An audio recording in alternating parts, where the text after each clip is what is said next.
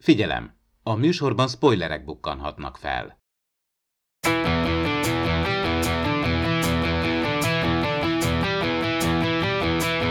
Ez itt az Impulzus Podcast, az űrszekerek Star Trek tematikus epizód kibeszélője.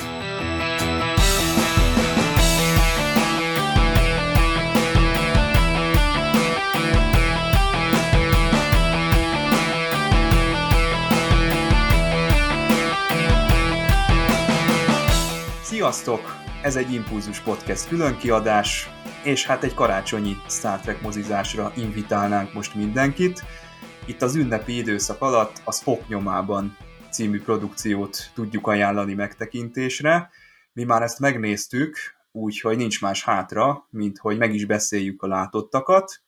Ez pedig Magdi és Dave társaságában fog megtörténni, akiket ezúton üdvözlök. Szervusztok! Sziasztok! Sziasztok! Én pedig Csaba vagyok. Na de hogy, hogy a Spock nyomában című mozifilmmel kezdjük a kibeszélést, itt rögtön a harmadik Star Trek mozifilm került terítékre, jogosan kérdezhetik itt a hallgatók, akik nem olyan régóta követik az impulzust. Hát az első kettőt azt már azért megbeszéltük, a Youtube-on van lejátszási listánk külön a mozifilmeknek, tehát aki ezekre a kibeszélőkre kíváncsi, az megtalálhatja. De az az igazság, hogy ezekben a mozifilmes kibeszélőkben eléggé következetlenek vagyunk, tehát össze-vissza mindenféle kiszámítható sorrend nélkül esünk neki ezeknek a, a mozifilmes műsoroknak, és most pedig a Spock nyomában című mozifilmre esett a választás. Lehet, hogy húsvétra kellett volna ezt betározni, mert azért mégiscsak egy feltámadásról van szó. Azért jó ez karácsonyra is szerintem, ünnepi hangulatot itt is fokozza, de egyébként húsvétkor mutatták be, ha jól emlékszem, ezt mondtad nekem, Magdi, itt a magyar televízióban. Ö, nem, igazából a Star Trek egyet mutatták be húsvétkor, 92. Ah. április 20-án. Ez volt az első Star Trek mozifilm, ami tévében ment és három napra rá a Star Trek négyet, úgyhogy ki, kihagyták a kettő-hármat, azt úgy, úgy nagyvonalúan átugrott a, a tévé. Viszont a Star Trek 4-nek az elején van egy összefoglaló a kettő-háromnak a cselekményéből. Hát úgyhogy... azért ugrották át, azt nem kell Igen, látni. gondolták, hogy azt majd úgyis összefoglalja a negyedik mozifilm. Úgyhogy ez jóval később, évekkel később lett bemutatva, de egyébként videó kazettán kiadták. Úgyhogy én úgy láttam a mozifilmeket, hogy sorrendben láttam, csak amikor még videókazettán kijött először, akkor a Star Trek 1 az feliratos volt, és a Star Trek 2-től volt szinkronizálva a többi rész, és azért adták le 92. áprilisában egyébként a Star Trek 1-et és a Star Trek 4-et, mert akkor ment moziban a Star Trek 6 és azt már Magyarországon, az első mozifilm volt, amit Magyarországon moziban mutattak be, csak hogy még akkor nem volt rajongótábor a Magyarországon, illetve hát e- egy-két ilyen elvetemült volt, mint én, aki, aki már nézte videókazettán, és akkor így azok így betévettek a moziba megnézni, és gondolom arra gondoltak, hogy esetleg leadnak egy-egy ilyen mozifilmet, felkeltik az érdeklődést az iránt, és akkor hát, ha a moziba is bemennek az emberek, hát nem tudom, mekkora rajongóbázis is lehet. De, de az érdekes, hogy so, sokan utána már emlé, amikor lement a tévében, onnantól egy csomó ember tudta már azt, hogy a hegyesfülű, meg a bálnák, erre a kettőre emlékeztek, semmi másra, de az megvolt, hogy a, a, a erről szól.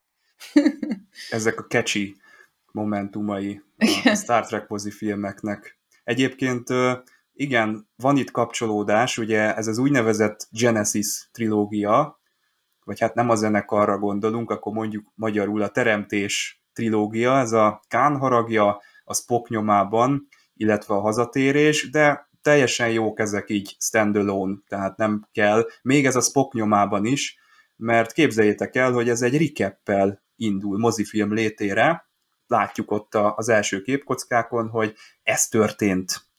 És ez egy jó dolog, mert aki mindenféle gyanú nélkül előképzettség nélkül betéved a moziba, az, az is látja, hogy ja igen, az a hegyes fülű fickó, az a Spock, azt ismerem. Tehát az lehetetlen, hogy a, a 80-as években már ne ismerje valaki, és ja, és akkor ő meghal. de hát az a cím, hogy Spock nyomában. Ja igen, ak- akkor ezt így össze lehet azért rakni, hogy, hogy miről fog ez szólni, és pár perc alatt gyakorlatilag képbe jön. Az nem fontos szerintem most, hogy ott volt a Kán, és akkor miatta van most minden, itt bontakozik ki a történet, és azoknak is jó, akiket megérintett a Kán haragja vége, tehát ők, ők meghatódnak megint, és egyből hangulatba jönnek, amikor elkezdik nézni a Spock nyomában mozifilmet, és tetszik, hogy megvan az íve, ahogy kezdődik ez a, ez ki van találva. Tehát szépen ugye átmegyünk a, a jelenetből oda, hogy kilövik a koporsót a teremtés bolygóra, és ott játszódik már a főcím, és utána visszamegyünk a, a teremtéstől távolodó Enterprise-ra. Na de ez a főcím, ez nekem elég rendhagyónak tűnik, tehát az addigi, mondjuk az eredeti sorozatot nézzük, vagy akár a rajzfilm sorozatot nézzük, meg az eddigi mozifilmeket, akkor mindig a világűrben voltunk. Talán ez az első olyan eset, amikor egy bolygó légkörébe is bejutunk, és ott látjuk kiírva a színészeknek, meg a stábnak a nevét, és talán az űrlázadásig kell várni, hogy, hogy hasonlóan különleges főcímet lássunk majd. Úgyhogy nekem tetszik, szerintem ezt ügyesen összerakták, ezt a részét. Hát igen, mondjuk ennyire még nem gondolkodtam el rajta, mennyire így vele mentél ebbe, hogy, hogy az űrben van-e a főcím, vagy nem. Most így hirtelen elkezdtem gondolkodni, hogy tényleg mindegyiknek így az űrben volt. Olyan Star Trek rémlik, hogy az elején má, mászik körk a hegy, hegyen, és akkor is vannak Lehet, írva. igen, hogy igazad van. De hogy azért százszerzék nem mernék rá megesküdni, vagy nem tudom. E, ezen, ez, ez, e, ebből a szempontból még sosem elemeztem a Star Trek mozifilmeket, hogy az űrben vannak-e kiírva a nevek. A Star Trek 6-nak emlékszem aki a főcímére, mert ott ugye még, vagy az a vége főcím, amikor kiírják a neveket az aláírással Igen. együtt. Mert az annyira jellegzetes a Star Trek 6-ban, hogy olyan szép, amikor így a saját aláírásukkal van kiírva a nevük, de az lehet, hogy a végén van. Nem tudom. Úgyhogy ez, ez lehet, hogy, lehet, hogy tényleg ez újdonság volt akkor, de az biztos, hogy szép. Meg ugye hát ugye az is szép, hogy, hogy amivel a kettő véget ért, azzal kezdődik a három, és ez ilyen, ilyen szép, hogy, hogy ott felvették a fonalat rögtön. Meg hogy ugye a két mozifilm között nem telt el csak egy év. Tehát az a, legalábbis, hát nyilván ott az amerikai rajongóknak Magyarországon, ott én rögtön egy videókazettán kaptam meg a kettő-hármat, úgyhogy nekem pár perc volt a kettő között. Nem kellett izgulnom sokáig, hogy mi történt Spockkal. Gyorsan berendelte egyébként a stúdió. Nagy siker lett a Kán haragja, és amikor a moziba került, megtörtént a bemutató, rögtön elkezdték írni a forgatókönyvet, Harv Bennett lett megbízva, és akkor ő, ő egyébként a végétől kezdte el felépíteni a sztorit, tehát először spoiler, Spock felbukkanását találta ki, azt a jelenetet, és visszafelé haladt. Hát ugye kullog hazafelé a, a, a, az Enterprise, tehát egyáltalán itt, itt a kontinuitást illetően rögtön felismerőet, hogy mi van például a tehát azokkal a kadétokkal, akik ö, ott voltak a fedélzetem. Azok félúton kiszálltak.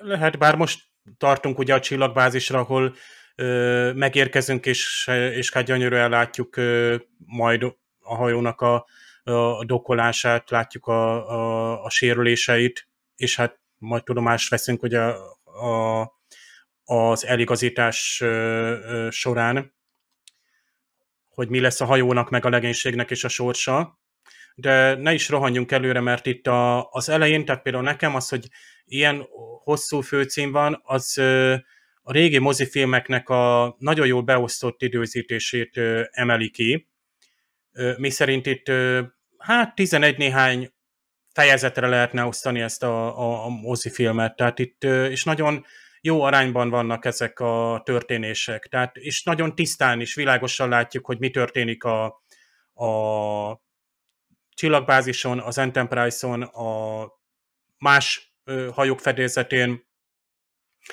ugye a, a USS Grissom, illetve Excelsior szerepel még itt, a genezisen mi történik, illetve a, a, a Klingon hajón. Tehát ez elvileg rengeteg helyszín lenne, és mégis a nézőt viszi egy nagyon jó évben Harv Bennettnek a, a forgatókönyve. Szóval ezért is jó ilyen régi mozifilmeket nézni, mert még a mai blockbusterres szokott időzítés vagy blockbusteres időzítéshez szokott nézőt is le tudja kötni. Ugyanis szerintem a mai akciófilmeknél nem, nem az a baj, hogy rosszul időzítenek, hanem hogy kihagynak tehát olyan vágóképeket, ami alapján a néző el tudná dönteni, hogy most kik beszélnek, hol vagyunk, melyik bolygón vagyunk, hol játszódik a jelenet. Ez egyébként sorosztokban is hiba. Tehát ez jó, hogy ilyen résztes az ilyen régi filmekben.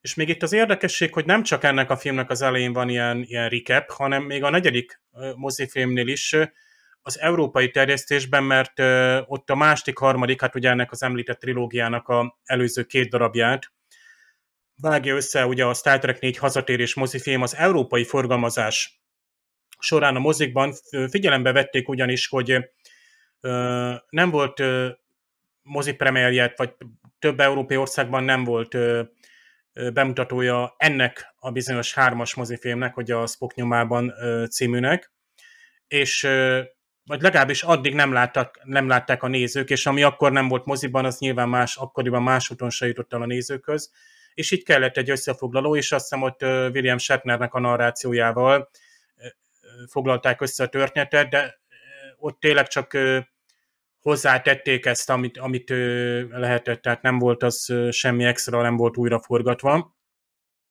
Itt pedig például a, a látvány az azért érdekes, mert egy fekete-fehér felvételről váltunk ugye színessé.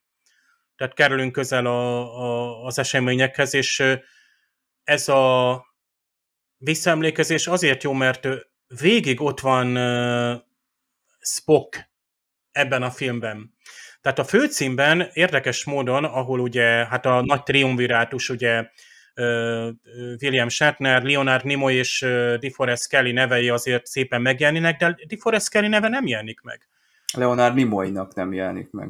Elnézést, Leonard Nimoy, DeForest Kelly megjelenik. Igen. igen, igen, igen, igen. Tehát ott, ott azzal is utalnak rá, hogy ugye mondjuk jól tájékozott néző is, ugye azért itt voltak azért szivárgások, hogy most akkor miről szól itt a film nagyjából, azért akkoriban is kerültek ki értesülések, de akkor is a, a néző el, elgondolkozott, hogy na, akkor most itt mi van Spockkal? Tehát Spock keresése a film címe, Spock nyomában.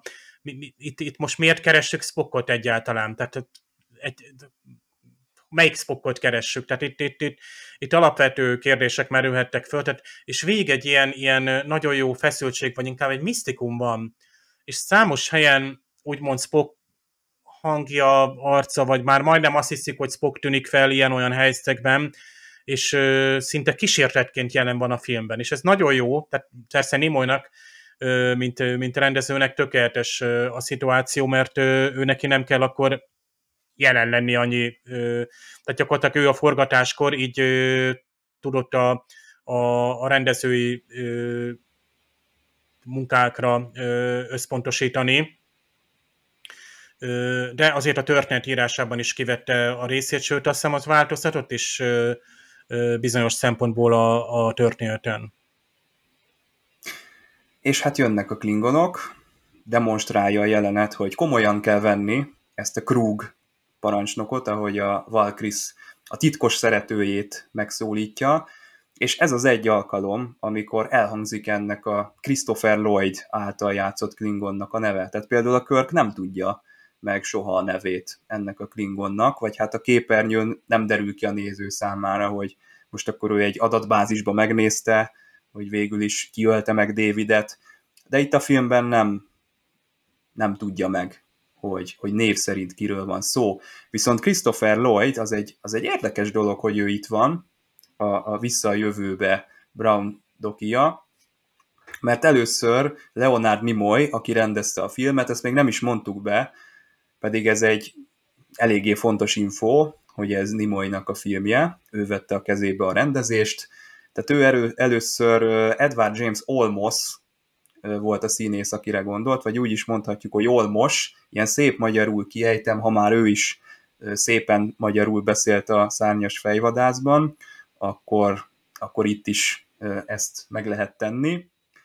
De először ő volt a, a kiszemelt, és azt hiszem Harv Bennett volt, aki a Christopher Lloyd mellett tette le a voksát, és akkor végül is a castingnál a, a Nimoyt is meggyőzte, hogy igen, ide inkább a Christopher Lloyd kéne. Aztán később a, a, az Olmos a Picard szerepére is esélyes lett, de, de akkor meg nem ért rá, úgyhogy végül is Star Trekben soha nem szerepelt, de elégedjünk meg a, a szárnyas fejvadászban nyújtott teljesítményével, illetve hát a Battlestar Galactica természetesen a Adama admirális, a Ronald D. Moore féle sorozatban, de aztán Christopher Lloyd is úgy veszélybe került, mert a stúdiónak voltak ilyen ellenvetései, hogy ja, hát ő, ő a taxiban egy ilyen vicces csávó volt, és nem szerették volna, hogy, hogy egy ilyen típusú, ilyen vicceskedő, meg eleve tévéből jön. És akkor a Leonard Nimoy megvédte, hogy hát azért itt vagyok én is, az élő példaként, hogy tévéből jövök, egyfajta karakterrel azonosítanak általában, adjuk meg az esélyt a Christopher Lloydnak, nem biztos, hogy az a vicces karakter lesz majd, akire a, a stúdió gondol, meg fogja tudni ő csinálni ezt a szerepet, úgyhogy Nimoy kiállt a színész mellett, de egyébként szerintem vicces. Tehát például, amikor ö, ráparancsol arra a másik tisztre, hogy etesse meg a targot, meg eleve az egész mozgása ennek a Christopher Lloydnak, meg a, a parancsai, meg a, amiket csinál, az szerintem egy vicces karakter, de lehet, hogy csak én éltem meg így ezt az egész dolgot. Fergetegesen játsza, annak ellenére, hogy ez a karakter, ez egy semmi. Tehát ez nem létezik. Mindenki, aki a filmben van, arról egy, egy bekezdésnyit azért lehetne írni, például a Davidről, hogy ő a, ő a kutatóállomáson kidolgozta a, a Genesis projektet, és akkor protoanyagot használt, meg mit tudom én, tehát ennyit azért le lehet írni, de ki ez a Krug?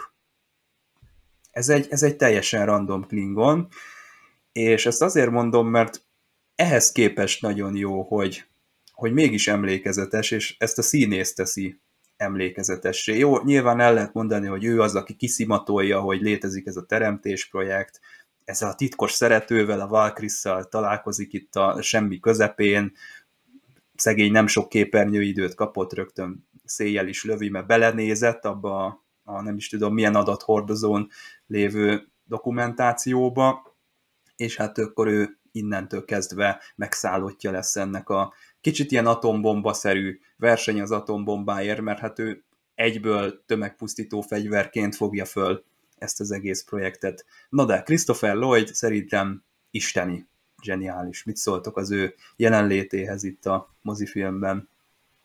Érdekes, én nem tartom komikusnak.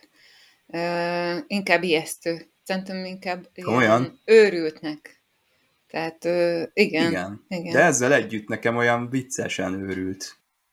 Mm, inkább ö, attól válik veszélyessé, hogy nem lehet tudni nála, mi a következő uh-huh. lépése, mert, mert egy őrült, egy őrült Klingon, aki hát nekem valahogy, nekem meg az jellemzi leginkább a karaktert, amikor a, a, megtalálják a bacikat, amik megnőttek ilyen nagyra, Igen a koporsónál, és, el, és akkor így le akarja lőni az egyik klingon, ő meg elkapja puszta kézzel, és majdnem kinyírja az a nagyra nőtt baci, mert hogy így rátekeredik meg minden, de ő akkor is ragaszkodik hozzá, hogy ő puszta kézzel fogja kinyírni. És ugye ebből látszik, hogy egy ilyen erőszakos, nem normálisan gondolkodó, ilyen, ilyen kivagyiság van az egészben, de, de attól függetlenül nagyon jól játszik Christopher Lloyd, tehát hogy, hogy pont az, hogy ez nem jellemző rá ez a figura szerintem. Az őrültsége igen, mert szeret ilyen őrült figurákat játszani, az teljesen benne van, de ez nem komikus figura szerintem, hanem inkább egy, egy Lehet, elő... hogy ö, engem is megfertőzött, engem nem a taxi, mert azt nem láttam, hanem a visszajövőbe. Uh-huh.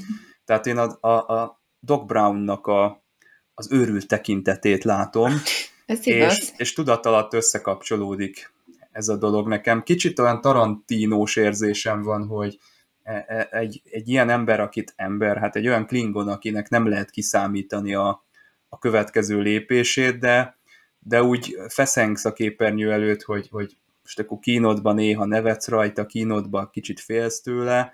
Nyilván olyan hangsúlyos szerepet sajnos nem kap egyébként a Krúg, hogy, hogy el lehessen mondani, hogy ez, ez film panteonba illő, de, de egyébként, egyébként nagyon jó.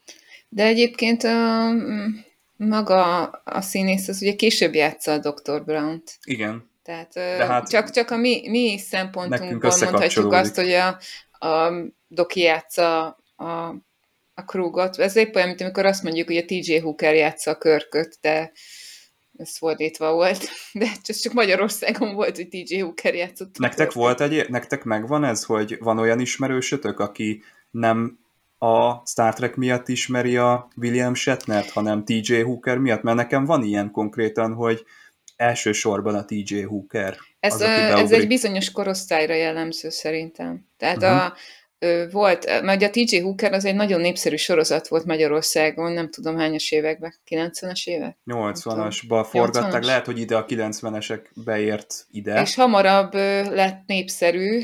Én például tudom, hogy én a én úgy néztem meg a sztárseket, ezt lehet, hogy már meséltem, de még egyszer mesélem, hogy, hogy a nulladik típusú találkozásokban ajánlotta a Treton Judit a Star Trek-et, és én úgy írt, én mindig fölírtam, hogy mit ajánl, és azt ajánl, vagy úgy írtam föl, hogy a TJ Hooker játszik benne kapitányt, mert a TJ Hooker sorozat ment akkoriban, és én nem láttam őt még sci sorozatban, vagy filmben, akkor nem is tudtam, hogy van sorozat, csak a film és én azért néztem meg, mert nagyon szerettem a TJ Hookert, és, és akkor kíváncsi voltam. Láttam azt is, hogy még arra is emlékszem, hogy, hogy azon csodálkoztam, hogy fiatalabb a filmben, mint a TJ Hookerben, és hogy az milyen érdekes lesz, hogy fiatalabban, hogy milyen lehetett. És én ezért néztem meg, tehát de mondom, ez, ez csak azokra jellemző, akik akkoriban TJ Hookert néztek. Akkor a TJ Hooker még... egy ilyen húk volt számodra, hogy beakasztotta a, így, a horgot. Így. Úgyhogy én, én, én tényleg ilyen vagyok, hogy én TJ Hookerként tudtam először, és utána lett csak Körk. És hát nyilván mostanára már sokkal ismertebb a Körk szerepe Magyarországon is, mint, mint a TJ uh-huh. Mhm. Hooker szerintem. De ez lehet, hogy tényleg ilyen generációs élmény uh-huh. lehet, mert mondjuk ha nem szigorúan csak Magyarországot vizsgáljuk, akkor a 60-as évek William Shatnere, meg a 70-es is nyilván a Star Trek lesz, és aki mm-hmm. akkor volt fiatal, vagy akkor volt néző, a 80-as évek tévénézőjének TJ Hooker lesz, és meg a 2000-es évek tévénézőjének is jut William Shatner, mert a Boston legálba élete legjobb alakítását nyújtja. Na de nagyon elmentünk Shatner podcastbe. Dave, kormányozzuk vissza a szót hozzád, és, és Christopher Lloydhoz. Mit szólsz a, az ő ö, álmok futásához? Hát esküszöm, most megfogadtam, hogy ezt a taxit, ezt valahogy újra nézem, mert ez egy borzasztó kedves, hangulatos sorozat volt, ilyen New Yorki Te láttad ezt? taxis. Én is igen, láttam. emlékszem. Én is láttam. Igen, igen, tehát most fölugrottam nyilván én is megnézni képeket belőle, és rögtön beugrott, de hát egyébként tehát nem is tudom, Danny DeVito-tól kezdve Judd Hirschig, tehát hatalmas figurák vannak benne. Tehát ezt már csak azért is, aki így kedveli ezek, ezeket a 80-as, 90-es években tényleg népszerű ö, amerikai színészeket, tényleg ö, hangulatos ö, sorozat. No, de Christopher Lloyd, tehát nyilván nekem is Dr. Brown ö, nagyon kellemes ö, figura, Persze ő benne is van egy kis őrültség, de itt, itt, itt nekem nem jött ez át. Nyilván a maszk ott van, meg hogy tehát van egy szerep, amit ő eljátszott, és ez, ez a karakter ilyen határok között ez így működött. Tehát a Valkris az egy teljesen másodosztályú mellékszereplő, Epizód és nyilván nagyon hamar de igazából itt ennyiről van szó, mert uh, itt uh, nem kellett egy hatalmas konfliktus Körk és Krúk között mert nem erről szólt a film, vagy nem ennyire, ez egy személyesebb hangvételű film. Ez a hatodik mozifilm még kitart Körknek gyakorlatilag ez a fájdalma. Tehát ami itt történik azért, az, az nagyon jelentős. az ő vesztesége, de még nem vagyunk ott, mert itt, itt Krúgy, vagy Krúg még csak ott trónol a hídon. És tényleg a, a Klingon hajóhídakon, tehát a, a, a beosztottak ott vannak lent, egyébként tényleg nyugodtan oda lehet képzelni tárként, vagy akár Darth Vader, hogy ott sétálgat, és árgus szemmel nézi, hogy a tisztjei azok hogyan működnek, és jaj neked, ha nem pontosan teljesítesz egy parancsot. Ott van mellette ez a, nem is tudom micsoda, tehát inkább a szellemírtókból Targ. az a kutya. Targ ez, nem? Targ, csak uh, talán a disznó kellett volna átalakítani, mert jól tudom, azokból, bár ugye kutya-szerű Ja, ja, a ilyen volt az a, az a, házi állat. az a átalakított disznó ott az Enterprise D-nek igen, az a hídján. szovjet származású sertés. E, Egyébként itt azt hiszem el is pusztul ez az ebb a, a végén, és még Meg ott, is még a Sajnánál is ö, Krúg. Nem is tudom, hát nyilván korabeli Na Hát ez a ilyen motiváció, tessék, itt van a John Wick előtt. Megölték a három Targját. És a My Lord, ahogy megszólítják, hát ezt a Star Trekben évtizedekig nem halljuk, hogy Klingon, tehát ilyen hadúr lenne ő, vagy, vagy akárhogy is. Jó, mondjuk ő is a magyar változatban elég furcsán szólítja a legénységet, itt, itt, itt nem is tudom, Gunner, meg ilyenek vannak, amikor a lövésztisztet szólítja meg, hát ma már azért erősen megmosolyogjuk.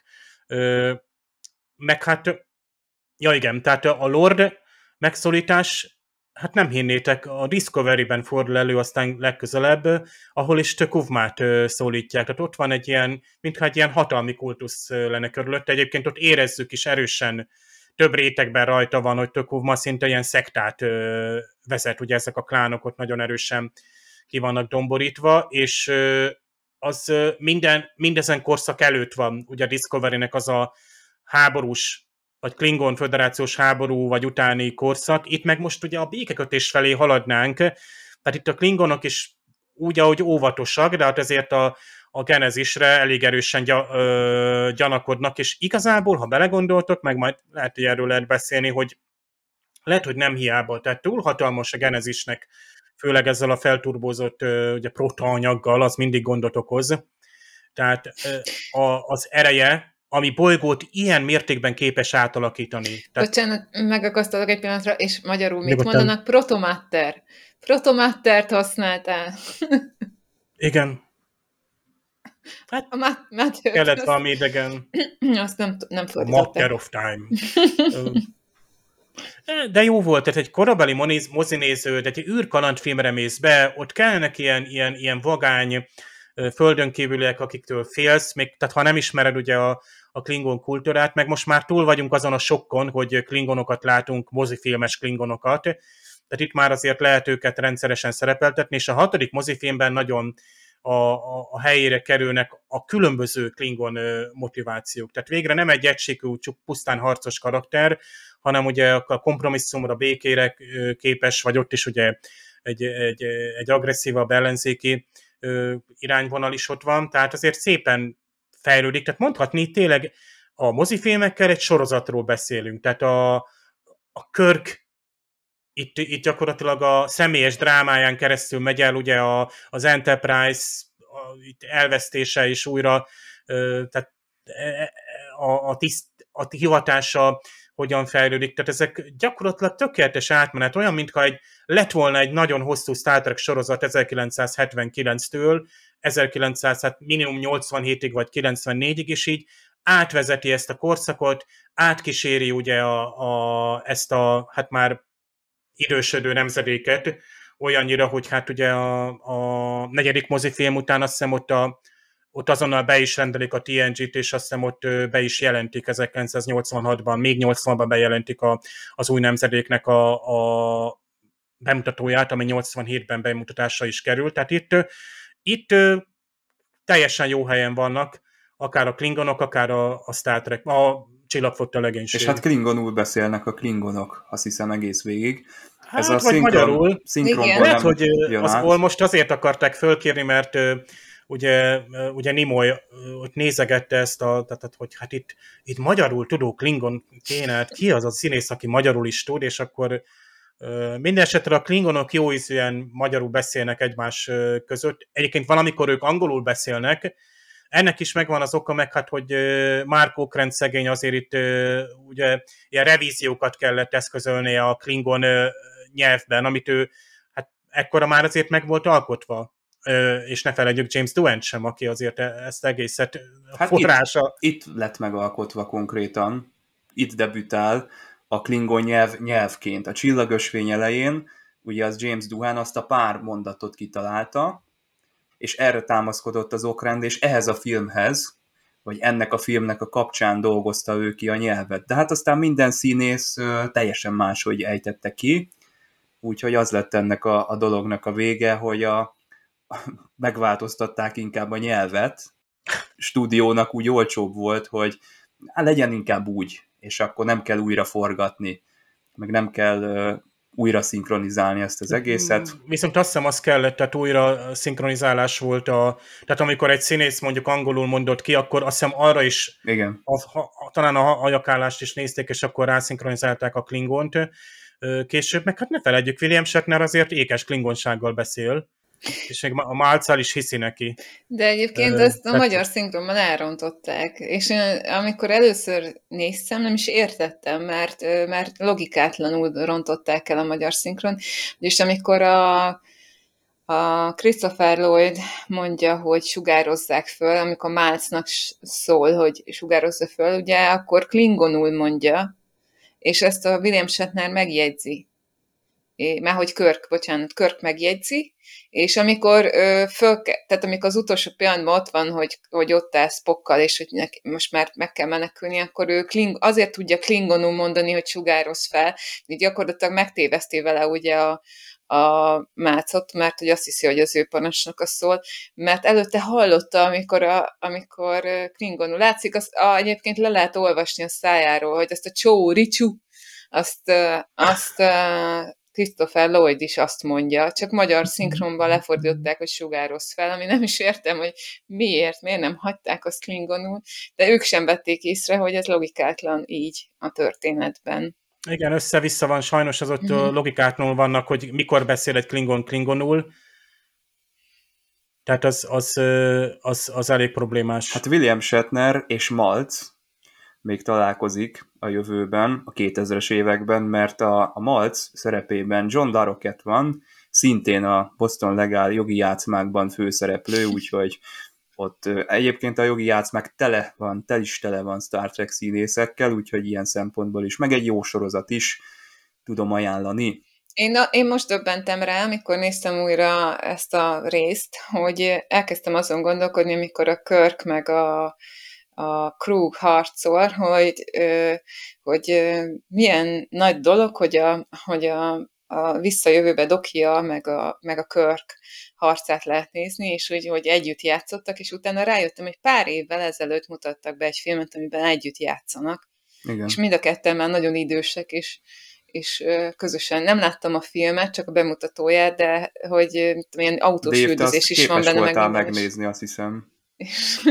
Úgyhogy a két harcos... Bájos, bájos egyébként a két, igen. két öreg. Hát tényleg ott, és William Shatner, igen, igen, csajozik és, és romantikázik, és még a, a Christopher Lloyd még tanácsokat is ad neki, de egyébként egy senior románcról szól, bár ott Shatner föltűnik egy ifjabb Shatner egy autóra, autóra cseréli az Enterprise. Tulajdonképpen egy autós sztoriról van szó, hogy ő elveszíti az autóját, és uh, újból le kell rakni a vizsgát. Tehát te, egy, egy átlagos amerikai vígjáték, de ha szereted ezeket a színészeket, egy tévéfilmről van szó, akkor ezt... Mi a címe? Uh, Senior Moment, azt hiszem. Moment. Uh-huh. Majd megnézzük egy, Jó, egy következő karácsonykor, ha elfogynak a Star Trek filmek, akkor erről lesz szó az impulzusban. Viszont William Shatner nem a garázsba áll be, hanem az űrdokba vezényli az Enterprise-t, és szerintem ez egy rendkívül jó.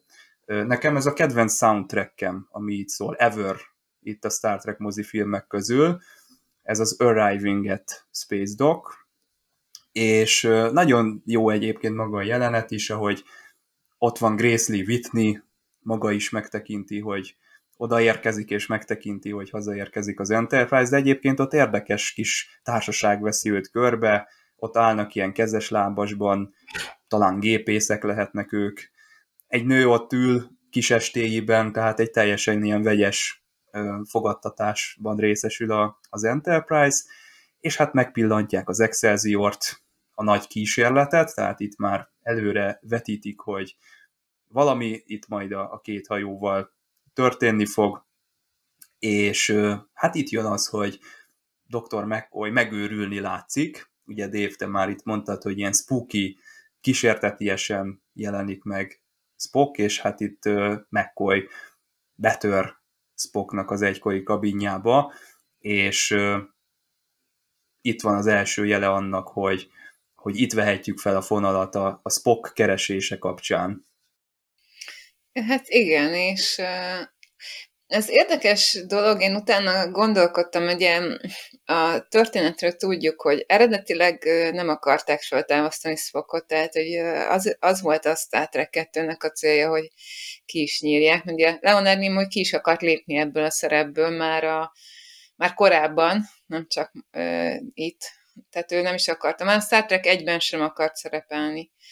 És uh, ugye írt egy könyvet is, a Nem vagyok Spock uh, címmel, és hogy azon mindig elgondolkodtam, de ott van benne ez a jelenet, amikor a amikor mccoy el, vagy így elkábítja, vagy hogy mondjam, tehát, és, és amikor oda teszi a kezét, hogy emlékezz, az benne volt már a Star Trek 2-ben is, tehát, hogy az a jelenet viszont előrevetíti azt, hogy itt valami fog történni még nem? Tehát, vagy nem tudom, de amúgy meg olvastam, hogy a történet szerint eredetileg nem is akarták feltámasztani, és mégis feltámasztották, de nekem az olyan fura szerint, nekem olyan érzésem volt végig a Star Trek 2 végén, hogy ezt már tudták, hogy mi lesz a Star Trek 3 de közben meg nem, elvileg. Vagy valaki azért csak tudta. igen. És igen, ez a jelenet az azért, meg pont ő találja meg Spock, így, hogyha most a történet szerint nézzük, aki állandóan harcol vele, és mindig veszekszenek, vagyis nem is olyan csipkelődnek, meg, meg nem értik egymást igazán, és akkor pont, pont McCoy-ra bízza a szellemét. Hogy ez vajon véletlen, vagy pedig így ő volt ott éppen. Meg hogy mire számított Spock. Tehát, hogy Spock tényleg számított arra, hogy hogyha most rábízza a szellemét, akkor ha meghal, akkor majd a McCoy tól föl tudják támasztani egy olyan szertartással, ami egyébként a szerek, amikor kérte, akkor azt mondta a főpapnő, hogy ezt évtizedek, vagy évszázadok óta nem csinálták, nem volt már ilyen a vulkánon. Vagy miért bízta rá a katráját? Nem volt ilyen, tehát ez, ez biztos, hogy amiről Szarek beszél, nem a feltámasztás. Tehát amikor egy, egy vulkáni átadja a katráját, akkor gyakorlatilag átadja az örökségét. Yeah. Nekem leginkább a TNG-nek a, hát van a, a Szarek című mm-hmm. epizód, illetőleg a Unification két részes részek. Ezeket szinte egy ezen film után is meg lehet tekinteni, mert a, a Szarek című epizódban az már idősödő szareknek, a, ugye az a Bendi szindrom, amit említettél Magdi, ami egy ilyen érzelmi, 200 évnél idősebb vulkáni férfiaknál érzelmi instabilitás lép fel, az az egyik tünet. Szareknek fontos tárgyalása van, és Picard átveszi azokat a terheket egy elme öleléssel, egy tudategyesítéssel, és itt Szarek ö, ideiglenesen jobban van lelkileg, és végre tudja hajtani a tárgyalásokat, de később persze rosszabbul lesz, és Pikár meglátogatja, és hát most spoiler ezek, de akkor is Szarek gyakorlatilag tulajdonképpen a katráját adja át, ha nem is mondják így ki, vagy nem tudom, hogy ki mondja az az epizód, az már a Unification című részben van, és bizony Pikár már csak Szareknek úgymond a lelkét tudja hát megosztani Spock felé. Tehát Pikár részesül Szareknek a hogy lehetne mondani, hogy a, a léleknek egyébként ezt még a, a tosban nagyon szépen elmondja, azt hiszem talán ott is pont szarek, amikor a legelső ilyen összeolvadás van, a mindmeld, hogy mit is jelent ez. Tehát, hogy olyan, tehát gyakorlatilag szinte kölcsönös ugye itt a, a megosztás. Egyébként pont a legújabb Star Trek sorozatban van is egy ilyen utalás, hogy ott, ott Spock éppen nagy egyesítést hajt végre valakivel, és az a másik illető is részesül Spock bizonyos elfolytott emlékeiben, ö, ismereteiben, és így, ö, tehát úgymond ez egy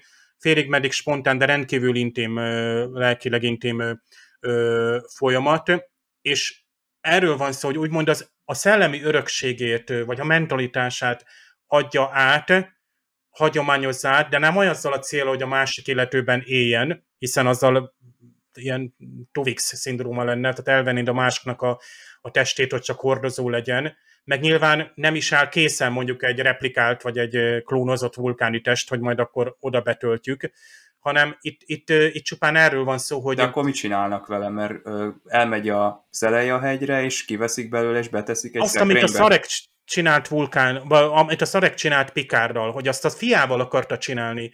Egy ilyen végső nagy, úgymond átadja a lelkének a gazdagságát, vagy egy ilyen nagy, mint egy nagy beszélgetés, vagy egy, most ezt egyébként én, én próbálom értelmezni, de...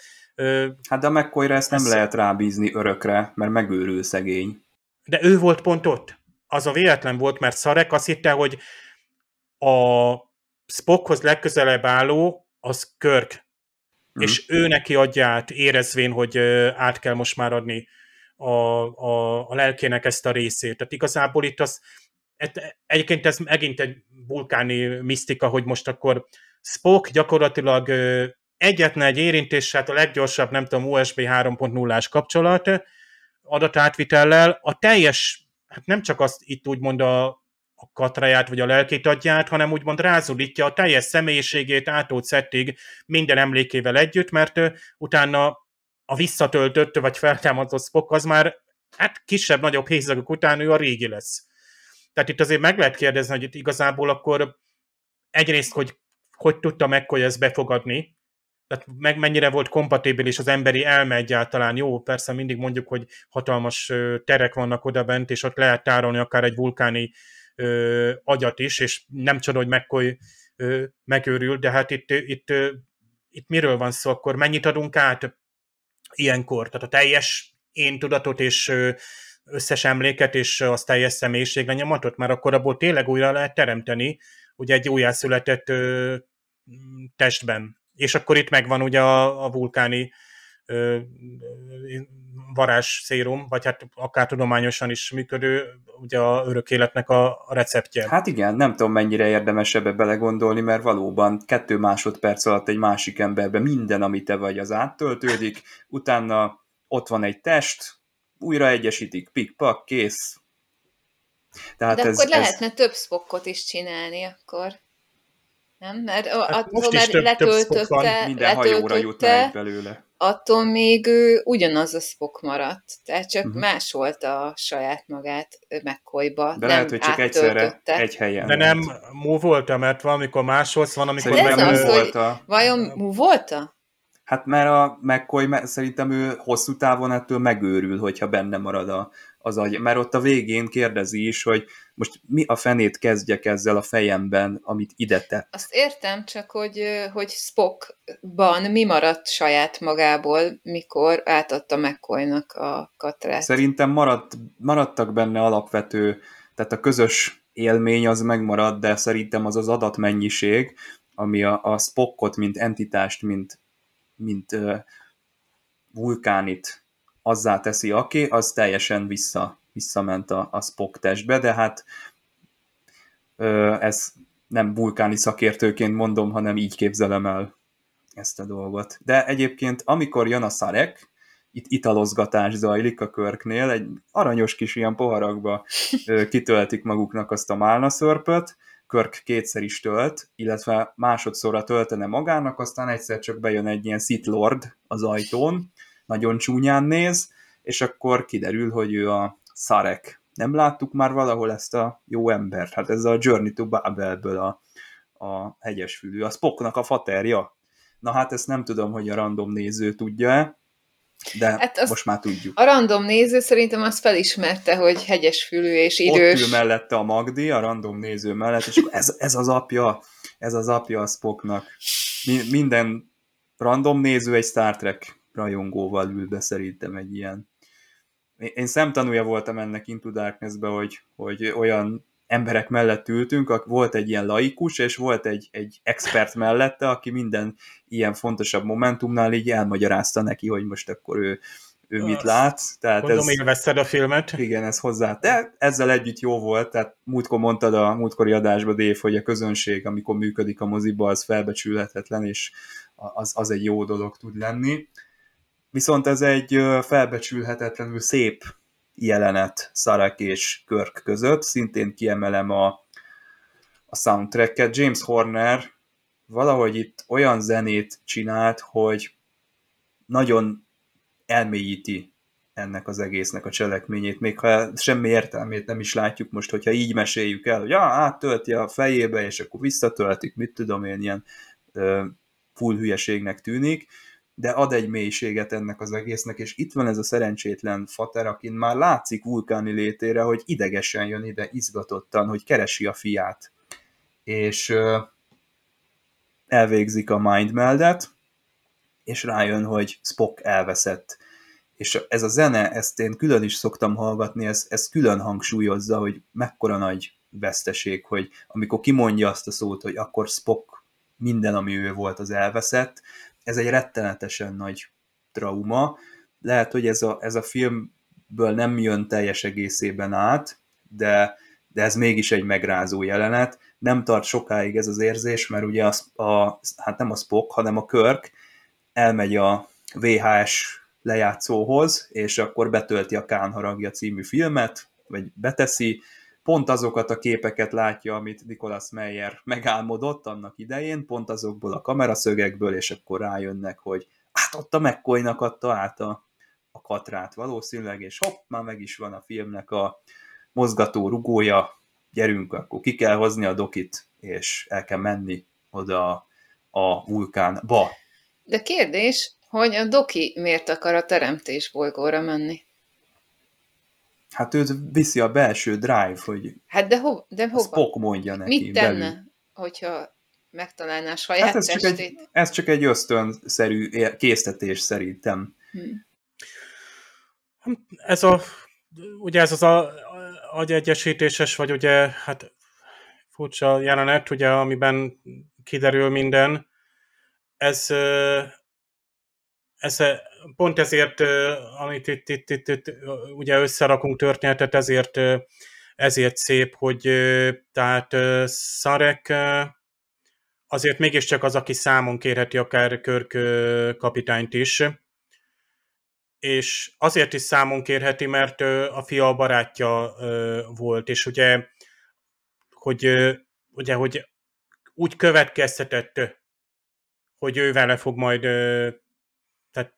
hozzátársul, ugye magyarul, de hát az ő, ő agyával, elmével osztja meg saját magát. Tehát ugye átadja az örökségét. Tehát még mindig csak ezt tudom mondani, és vette. nem is fejtem ki tovább, hogy igen, mert a vulkáni egy nagyon szertartásos társadalom, illetve nagyon hagyományos. És valószínűleg ezek az áthagyományozások, ezek őrzik meg, ugye látjuk, amikor a vulkánon vagyunk, hogy mennyire ősi ö, egy ősi szentély van ott, tehát tényleg, és így is képzeljük meg, így is szeretjük elképzelni, tehát a modern sorosztokban, amikor ilyen autópályák, meg gyorsvastak, meg ez az jelenik meg a vulkánon, igaz, meg mindig ezt a színvilágot használják, meg próbálják azért, láttuk egyébként Szarek otthonát is, a Discovery-ben, tehát nyilván próbálják mutatni, hogy egy, egy igen fejlett technológiájú fajról van szó, de ugyanakkor rendkívül hagyományos, hogy a, a katrikus ív, azt hiszem erről többször is szó esik, akár a Discovery-ben, de a, a hát a legújabb, hát nem legújabb, most már egyáltalán nem a legújabb, mert 20, hát 10, 2009-es filmben, amikor is meg kell menteni a véneket, mert ők hordozzák a, azt a, a, a tudást, vagy a, a, a bölcsességet, a, azt az ősi mi voltát a vulkáni kultúrának, és akkor persze vannak itt-ott, ott elszórva vulkániak a, a galaxisban, de ö, gyakorlatilag a, akik ott élnek, tehát azok hordozzák a, azt a tudást, amit át kell hagyományozni. És ugye ö, Spock is, aki ugye ő se fiatal már itt, tehát őnek is már az összegyűlt tudását azt, ö, azt úgymond tovább kell adni. Egyébként az ő szempontjából még külön érdekesség, hogy félig ember, tehát ezt a mi voltát is tulajdonképpen át tudná adni más vulkánnak, és ha mondjuk Körtnek adja át, egyébként Szarek ezen nem is csodálkozna, sőt, tehát őnek ez volt ugye az alapgondolata, hogy hát Körtnek adja át, tehát föl sem merül benne, hogy esetleg Kört, mint ember nem is kompatibilis, hogy befogadja mondjuk Spocknak a, a, a gondolati gazdagságát, tehát ez, ez, ez, ez úgy tűnik, ez, ez megy, ez működik, tehát ez, ez tehát kompatibilitás van lelki szinten is a vulkánok meg az emberek között. Egyébként azt tudjuk, hogy testi szinten is, több, több példa is mutatja, hogy nincs gond rajta fiatalok, tehát ebből a szempontból is lehet egyesülni. De ez különösen szép, hogy itt tényleg a néző már ezt várja el, hogy egy, egy család van itt, akik iszogatnak a barátjuk emlékére, és ugye, ugye ott az apjuk, tehát úgymond el lett vágva az egész történet, tehát ö, ö, távol történt a vulkántól, és ö, Szareknek is le kell zárnia. Ugye ismerik, hogy Szarek és Spock között sincs, és sem lesz lezárva, hanem majd pont, hogy Picard adja át Szareknek a utolsó gondolatait, és ilyen módon azt, hogy szerette Spockot. Tehát, mint vulkáni férfi, a fiának ezt ugye úgymond nem tudta kimondani, meg voltak köztük úgymond ellentétek, de, de ezt Pikádon keresztül tudja Szarek közölni, persze sajnos már csak utólag, és adja át ugye Szareknek a tehát a legfontosabbat, amit tudni kell. Ahogy a, a, a nagypapákra is addig emlékszünk, amíg ugye beszél róluk a család, vagy a, felidézzük az ő az ő személyüket. Tehát ugye ezek át kell hagyományozni. Hiába ott a, most már videó, meg ez, ez az amaz. Tehát egyébként ez probléma is, hogy gyakorlatilag a személyes átadása, tehát a családokban ugye nincsenek már olyan több generációs családok, hogy a nagyapa, a dédmama ott élt, a, a, ahogy például egy vulkáni kultúrát is el tudsz képzelni, hogy milyen, milyen vének voltak itt. A papnőre gondoljatok például, ugye, akit ugye a, mm, maga egy idős színésznő alakított, tehát hogy hihetetlen a kultúrának az öröksége. És ezt, ezt számon lehet kérni, ahogy Szarek ezt meg, meg is tette. Nagyon tetszik a filmben, hogy látjuk a háttérvilágot, ez ugye vonatkozik az előbb ö, ecsetelt űrdokra is, és itt most a Doki például bemegy egy bárba, és keresi a Han Solo-t, hogy ki lesz, aki elviszi őt a, a teremtésre, de hát itt, itt nincsen Harrison Ford, viszont vicces, ahogy pont ott ül mellette egy ilyen, egy ilyen föderációs, ráállították őt szerintem, mert ugye kellemetlenné vált a teremtés téma, a, a doki meg hát szemmel láthatólag nincsen magánál, vagy nem, nem tudni, hogy mi történik vele, úgyhogy őt bekísérik, és egy kellemes, hosszú éjszaka néz ki a számára, de az a hely is jó, azt nem tudom értelmezni, hogy az, az micsoda, ahova Körk megy be Moro admirálishoz, tehát egy ilyen laza San Franciscói iszogatás ott a, a vezérkar társaságában, és hát Uhura is valamilyen transporter komplexumban van, ahol hát ahol van WC. Igen, most nem tudom, hogy az, az tényleg WC-je, vagy csak WC-nek fordították, ugye closet, ez szerintem egy ilyen szekrényként, vagy egy ilyen valami ruhás szekrényként is értelmezhető, Aha. nem? De hát Dave, ezt rád bízom, mint a helyi nyelvszakértőnk, hogy most akkor ő egy mellékhelyiségbe lett szegény, oda beparancsolva, vagy, vagy, vagy pedig csak egy ilyen szekrénybe, egy ilyen gardróbba.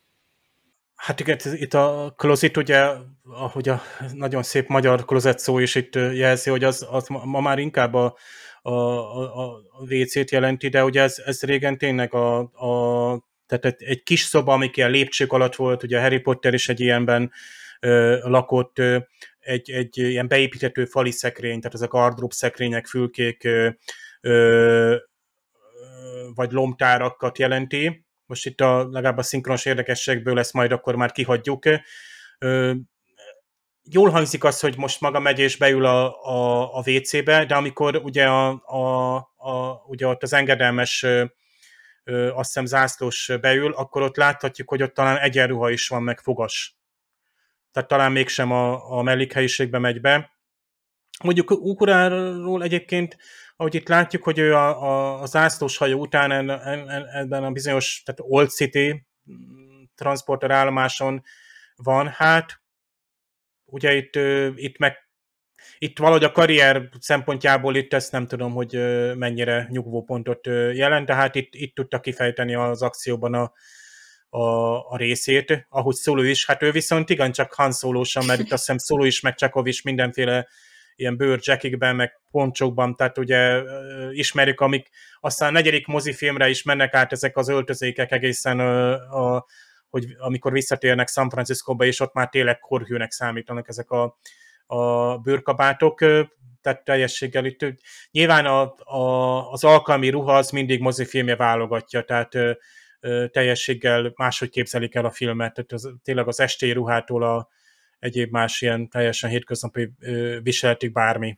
De egyébként, ha már viselet, hogy nem tudom, mennyire emlékeztek, hogy az, a, aki beleköt szuluba, az a, az a biztonsági őr, vagy nem tudom mi az, amelyik azt mondja, magyarul nem tudom angolul mit mond, de magyarul azt mondja, hogy ne bosszants. Ja, tiny. Tücsök. Vagy valami ilyesmi. Ne, igen, ne bosszants Tücsök, ez egy jó fordítás. De igen, nagyon jó És még vissza is És hogy milyen sisak van a fején. Ezt figyeltétek? Uff. Hogy egy ilyen nagyon gagyi műanyag sisak van a fején. Az jutott eszembe, hogy, hogy a Star trek kapcsolatban szoktak ilyen mémek följönni nekem, és, és, és nem tudom, szóval feljött már ez a műanyag sisak, amikre csak valami Spock, Ez vagy mi van Spock, ráírva. a Spock sisak, ez a fejlámpás, Az, az. ami sosem létezett, mert egy játékgyártó cég a 70-es években, tehát valahogy így, így, így próbálta eladni, és valahogy a licensz lehet, hogy meg se volt nekik, de akárhogy is egy teljesen random ilyen, Persze. még csak nem is teljesen szifis, de valami ilyen akció, és akkor ott a, a Spock volt rárajzolva a dobozra, és Na, akkor hát- mivel akkor azért ismert volt, Hát kb. akkor úgy, ilyen hasonlóan semmilyen értelme nem volt annak a sisaknak, ami a fején volt, ráadásul ugye a kornak megfelelő divattal csak egy bajusza van, tehát és ez a bajuszos sisakos ember, tehát sehogy sem lehet komolyan venni azt az őrt, és akkor ő szól be a szólnak, hogy ne bosszancs tücsök. Olyan, tényleg olyan, mint hogyha valami 80-as években, itt ilyen Bud Spencer filmet néznél, de kb. mi abból jöhetett volna egy Bud Spencer filmből simán, ezzel a sisakkal is, meg ezzel a bajusszal is. Egy crossovert lehetett volna csinálni. viszont imádom a csekiét. Tehát az a szabás, ami, ami az a bőrcseki, hát az, az zseniális. Ez nagyon tetszik, azt elfogad. ilyen levernyek, vagy egy ilyen denev, vagy nem tudom, Olyan, de ez, hogy- ez poncsó. Tehát igazából ebbe a legrosszabb harcolni, mert így olyan, mint Batmannek a, a, vagy Supermannek a köpenye, hogy miért, miért van, mert csak beleakad, amikor ugrik meg, amikor akciózni kell. Tehát ezt, ezt persze, hogy nagyon jól néz ki ezek a palástok, ezek mindenkin jól néznek. Egyébként ott az űrbárban, aki elkapja a mccoy az, az már az szinte ilyen Lando Hát meg olyan, volt. mint a, mint a Nilix, nem? Olyan, mint hogyha a Nilix fajából Jó, az a bajszos. Egyébként ott volt ja, egy ilyen... ja, ja, nem, aki, aki felajánlja a hajót, hogy elviszi a teremtésre, az a lény Az az olyan, random. mintha Nilix lenne. Úgy, Nem? itt ilyenkor szokták nyüzsögni a különböző idegenszerű fajok, mert ugye a, hát tudjuk, Mos hogy nem nagyon itt volt, volt ö, pénz. Volt egy ilyen holografikus repülős játék, Igen. az nekem nagyon tetszett, vagy ott volt ez a tribli simogató pult, ott. De gondolom megnyugodtál, mint amikor ugye macskát ö, simogatsz, meg hát a, a pincér ö, hölgy is igen ö, kellemes megjelenésé volt, tehát azért itt lehetett, nem is tudom milyen vizet ö, A rendelt, altervizet. Altervizet. Ez nem a szokásos mérge. De Igen. nagyon hangulatos ez, a, ez az egész setting, tehát ez a bár, ez jó, hogy megjelent a Star Trekben, és ezt a, ezt, hogy lecserélik az egyenruhát Bördzsekire, és mondjuk azt, hogy zendülés történik, ezt próbáljuk meg olyan szemszögből nézni, hogy szerintem a főcímhez hasonlóan akkoriban ez egy originál, tehát ilyen még nem volt a Star Trekben, vagy nem tudom, tudtok erre példát, hogy talán a Spocknak, amikor a, a Pike kapitányt visszaviszi a Talosra, az egy hasonló dolog, de, de itt ugye kollektív összefogás van, és elkötik az Enterprise, tehát ma már ennek a jelentőségét szerintem nehéz belátni, mert ö, csőstől vannak ilyen szituációk Star Trekben is, vannak olyan sorozatok, amiknek eleve ez a settingje, hogy egy ilyen Mötley Crew, vagy nem tudom, tehát egy ilyen szedett-vedett legénység van, de akkoriban szerintem ez a mozi nézőt ugyanúgy meglephette, mint a spoiler az Enterprise-nak a, az elpusztulása. Tehát ez szerintem egy új, új irány lehetett. Igen, bár a mm, Star Trek 4-ben, a, ugye, amikor már a Klingon hajóval mennek, mert ugye az, az marad meg, akkor a McCoy, vagy a Körk ilyen, mi ez, monológiában benne van, hogy dr. McCoy finom humorának engedve Bounty-nak neveztük el a hajón. És hát az utalás a Bounty legénységére, akik fellázadtak. Tehát nyilván van benne egy ilyen. De szerintem abszolút belefér a Star Trekbe ez, mert itt az, az a történet igazából, hogy, hogy egy társukat akarják megmenteni, uh-huh. és mhm. ezért uh, lázadnak. És uh, hát egyrészt ugye Körk ezért csinálja, nem tudom, hogy a legénység az mennyi, milyen arányban csinálja Spockért, és mennyi, mekkora arányban pedig a Körk iránti lojalitásból. Nem tudom. Lehet, hogy mind a kettő benne van.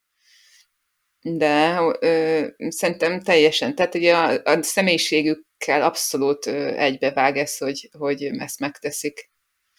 Aranyos ez a szökés, hogy nem nyílik ki a kapu, és akkor Mr. Scott most kéne akkor a, a kaput kinyitni, és akkor hát dolgozom rajta kapitány, és akkor a, a, az utolsó pillanatban mégis sikerül, meghekkelve természetesen az Excelsior, nem tud utána menni a szupervészsebesség, vagy nem is tudom, hogy ö, fordították le ezt a transwarp meghajtást. Hipervészsebesség. Hipervész. Mert az már ugye a, mert a warp az a vészsebesség, és a, a transwarp az már a hipervész sebesség. De egyébként ott gyönyörűen ilyen, hát szinte ilyen C64-es grafikával, vagy Amigával ott lehetett látni a, a transwarp faktorokat, ahogy úgy Stiles kiadja a parancsot. Egyébként Stilesnak hogy tetszek nektek a, a hát nem tudom, lovaglóstor, vagy ilyen Tényleg, az micsoda? Meg reszelgeti a körmét, az mennyire nagy jelenet. Reszelgeti a körmét, és mikor szólnak neki, hogy, hogy uh, mi ez, uh, riadó van Sárga a dokban, riadó. és mondja, hogy ho, hogy lehet riadó a dokban, de közben reszelgeti a körmét. Hát ez szerintem annyira jó jellemző erre a figurára. És akkor mondják, hogy hát mert hogy elkötötték, vagy nem is tudom, mit mondanak, hogy vagy valaki ellopja az Enterprise-t. Akkor megyek. De nem, nem igazán az, aki úgy a lelkére vesz egy ilyet. Jó, akkor megyek. És nem tudom, hogy mennyire figyeltétek nekem, valamiért a szinkronok nagyon be vannak így, benne vannak a fejemben, és Kristóf Tibor a hangja, aki egyébként a Star Trek 4 pedig a Spocknak a hangja lesz, de itt a Stiles-nak ő a hangja. és annyira furcsa volt, hogy itt még, itt még ennek a hangja, és amikor Star Trek az elején megszólal, akkor már ugye újra szinkronizálták, mert ugye Kristóf Tibor ott már Spocknak a hangja. Tehát ö, át kellett, tehát nem, nem ezt a jelentet használták, hanem... Na várjuk, ez nem valami trükk volt, hogy Spock már itt is megszólal, tehát itt is a szelleme. De Uri István is benne van, aki meg a mccoy a hangja lesz a Star Trek 4-be, de itt még nem ő a hangja. A Malc. Mácnak, igen. Igen, igen, igen. Jól mondod. Amikor ugye szöknek meg, és a Körk megkéri, talán nem is a mccoy hanem a Scottinak szól oda, hogy szkenneljük itt a térséget, hogy üldöznek-e minket, akkor a Dr. McCoy Leonard Nimoynak a hangján szólal meg, és mm. mindenki oda néz, hogy... Hát igen, ez a magyar szinkronba elveszett ez. Igen. Spock köztünk van, és, és mégse. Igen. Na, hát nem beszéltünk még a Grissomról, ugye a másik fő csapás irány itt a filmben, és Szávik és David, ők egy tök jó ilyen páros lehetnének, de nekem valahogy nem működik az ő, ő történetük. Vagy kevés az idő, vagy nem tudom miért, pedig aranyosak a színészek. Kirstie Alley helyett Robin Curtis van most, Kirstie Alley nemrég hunyt el egyébként december elején, és ugye David Körkre emlékezteti Szávikot, hogy shortcutok vannak, mindig keresi a rövidebb utat, kiderül ez a protoanyag, csalás, és akkor Davidre terhelődik ennek, a, ennek az egész tragédiának a felelőssége. És kicsit úgy érzem egyébként, hogy ez a Genesis trilógia, ez nem nem vonja le a kellő konklúziókat, hogy, hogy itt a föderáció mit tett. azon kívül, hogy, hogy a körknek a legénysége hazatér, mindenki happy, egy kicsit lefokozzák a körköt, nem veszem észre azt, hogy, hogy, hogy a nagy tanulság lett volna ebből, hogy na, ez, ez túl sok volt, srácok, i- ilyet nem szabad csinálni. Lehet, hogy jó ez így, hogy nem súlykolják, mert egyértelmű ez azért a nézőnek, hogy elszaladt a ló, tehát azért a, vannak határok, amit nem, lehet, nem szabad megcsinálni a természettel, de valahogy lehet, hogy egy ez azért van, mert ugye a, a hazatérés, a következő mozifilm kicsit ilyen happy film, és, és az már, az már nem, nem ezekről a következményekről, meg, meg az itt történteknek az elemzéséről szól, és, és valahogy ez úgy, úgy elsikkad. Hát igen, a, a, igen, ez ugye itt az is kérdés, hogy ez a teremtés, ez most teremtés, vagy egy, vagy egy tömegpusztító fegyver, mert ez attól függ, hogy hol használják. És ezért nagyon veszélyes. Kán is ezért akarja megszerezni, a klingonok is ezért akarják megszerezni, de közben meg kiderül, hogy az egész tulajdonképpen mi ez, tehát, hogy nem működik, mert, mert olyan anyagot használt benne David, ami nem stabil, tehát pusztítani lehet így is vele, csak teremteni nem igazán, mert nem stabil. Viszont én azon is gondolkodtam, hogy a David hal meg, és az úgy tűnik, tehát úgy viszi a film, hogy akkor ezzel együtt a minden tudást. Na, de ott van az anyja. A Carol is ugyanúgy benne van a teremtés kutatásban, csak az úgy, úgy elsikkadt, hogy akkor ő vele mi történt. Hát ő ugyanúgy tűnt el, mint a Kelvin trilógiában. Igen, Carol Marcus Nyom nélkül. Ez a, ez a sorsa. Carol Marcus. Nem tudjuk meg, hogy ő vele mi lett, és, és az, hogy a teremtés titka, azért azt mondják, mint hogyha csak David tudna róla, de hát egy csomó ember dolgozott a teremtésen, többek között az anyukája is Úgyhogy ilyen... Ez a Spock életrekelése is, tehát a maga a teremtés is olyan hát Misztikus. kínos téma, hm. és mindenki, mindenki úgy, ú, teremtés, ú, inkább hagyjuk, meg ne is beszéljünk róla, beszélni se lehet róla, Igen. én azt hiszem. Az, az már azért durva, tehát, hogy egy ilyen ö, világban, mint a Föderáció, egy ilyen utópiában, hogy ö, ez beszédtéma sem lehet, az, az azért egy komoly dolog, és amikor megtalálják ott a kis kisfiút, a Spocknak a, a kiskori énjét, és ezt jelentik a hajón, és ott a kormányos milyen arcot vág már, amikor ezt így elmondja, azt nem tudom, figyeltétek-e, hát az, az mindent elmond erről az Na jó, egészről. de hát ez tényleg félelmetes, akár ebben a korszakban is, hogy egy, hogy egy feltámadt klón, vagy, vagy nem tudják, hogy mi az. Igen, de ő nem ilyen félelemről tesz tanúbizonyságot, hanem ez a na ne idegesítsetek, vagy nem tudom, tehát ez a, ezt nem hiszem el. Ők nem arra, tehát nem mindegyik hajó az Enterprise, tehát itt jön az be, hogy miért az Enterprise hajót látjuk, és miért az, tehát mi az akciót látjuk, és ez nagyon jól meg van magyarázva, hogy van olyan feladat, amire Körk hivatott olyan döntéseket. Lásd, ilyen hordájör, mint a, a teremtés, azt megvédeni, vagy éppen ö, elpusztítani, ha kell. Tehát vannak jelentős események, amire nem a, a, a Grissom vagy más hajók legénysége alkalmas, mert nincs meg bennük az a attitűd, az a kurázsi, tehát az, ami, ami ott van körkapitányban, vagy a, a legénységében. Egyébként, ha jól emlékszem, a, a második mozifilmben azért a teremtéssel kapcsolatban elhangzik, hogy, hogy azt úgy fejlesztették, hogy tehát azt úgymond nem akarják a csillag, nem akarják, hogy a csillagflotta használja, vagy valami ilyesmi. Titkos Tehát nyilván kutatás. ez egy föderációs kutatóintézet, de nem a flottának, vagy a flotta részére. Tehát inkább tudományosabb kutatás, és itt az sincs kifejtve, és itt sincs kifejtve, hogy ennek milyen következményei lehetnek, hiszen itt, itt pont a, a genezis, tehát a, a semmiből teremtés, az az, ami a puszta ö, kreáció, tehát ami, ami már istenszerű hatalmat ad nekünk, mert az, hogy terraformálunk egy bolygót, aminek szintén lakatlannak kellene, és teljesen csillamentesnek, és a többi, és odaérkezünk, eleve ugye a teremtésnél is ilyet kerestek, nyilvánvaló, hogy maga egy kell egy kőzet bolygó, amit teljességgel még az élet ö, csirája nincs ott. Ugye, és van ilyen állapota minden közelbolygónak, minden bolygónak, tehát lehet ilyet találni. Nyilván, ha van egy csillaghajót, tudsz ilyet találni, ahol te úgymond szabad akaratodból elkezdhetsz tevékenykedni, de azért ez nem olyan, mint amikor te egy homokvárat fölépítesz, és akkor annak nincs következménye. Tehát ezért itt, te mégiscsak a idézőjelbe teremtés rendjébe avatkozol be.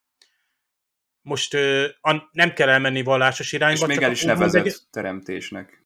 De az univerzum rendje, tehát mi van, ha annak a bolygónak a, azon, hogy megszületik-e az élet, vagy nem, vagy annak a fejlődése, az is hatással van, tehát hogy hogy kialakulhat-e, szabad-e ott mondjuk majd életnek születni, vagy pedig ugye ismerjük ezt hát egy rendkívüli Voyager epizódból, ugye, vagy dupla részből, ugye uh, Anorex és uh, ugye a uh, Year of Hell, ahol ugye hm, itt ezt eltávolítjuk ezt a üstököst, és akkor nézzük, hogy változik meg ugye a, a környező bolygóknak az evolúciója. És akkor hát, podcast is készült arról a, a dupla epizódról. A, a mi bolygónk is megváltozik. Egyébként még visszatérve csak egy igen, a Szimpózus podcast epizódot majd lehet, hogy tényleg újra kéne hallgatni, de a legdurvább, ha belegondoltok, hogy Spock itt miből jön létre, mert azok a férgek, azok ott Száviker is mondja, hogy talán ott a baktériumok, amik ugye torpedóburkolaton mit én, rajta maradtak, és a többi,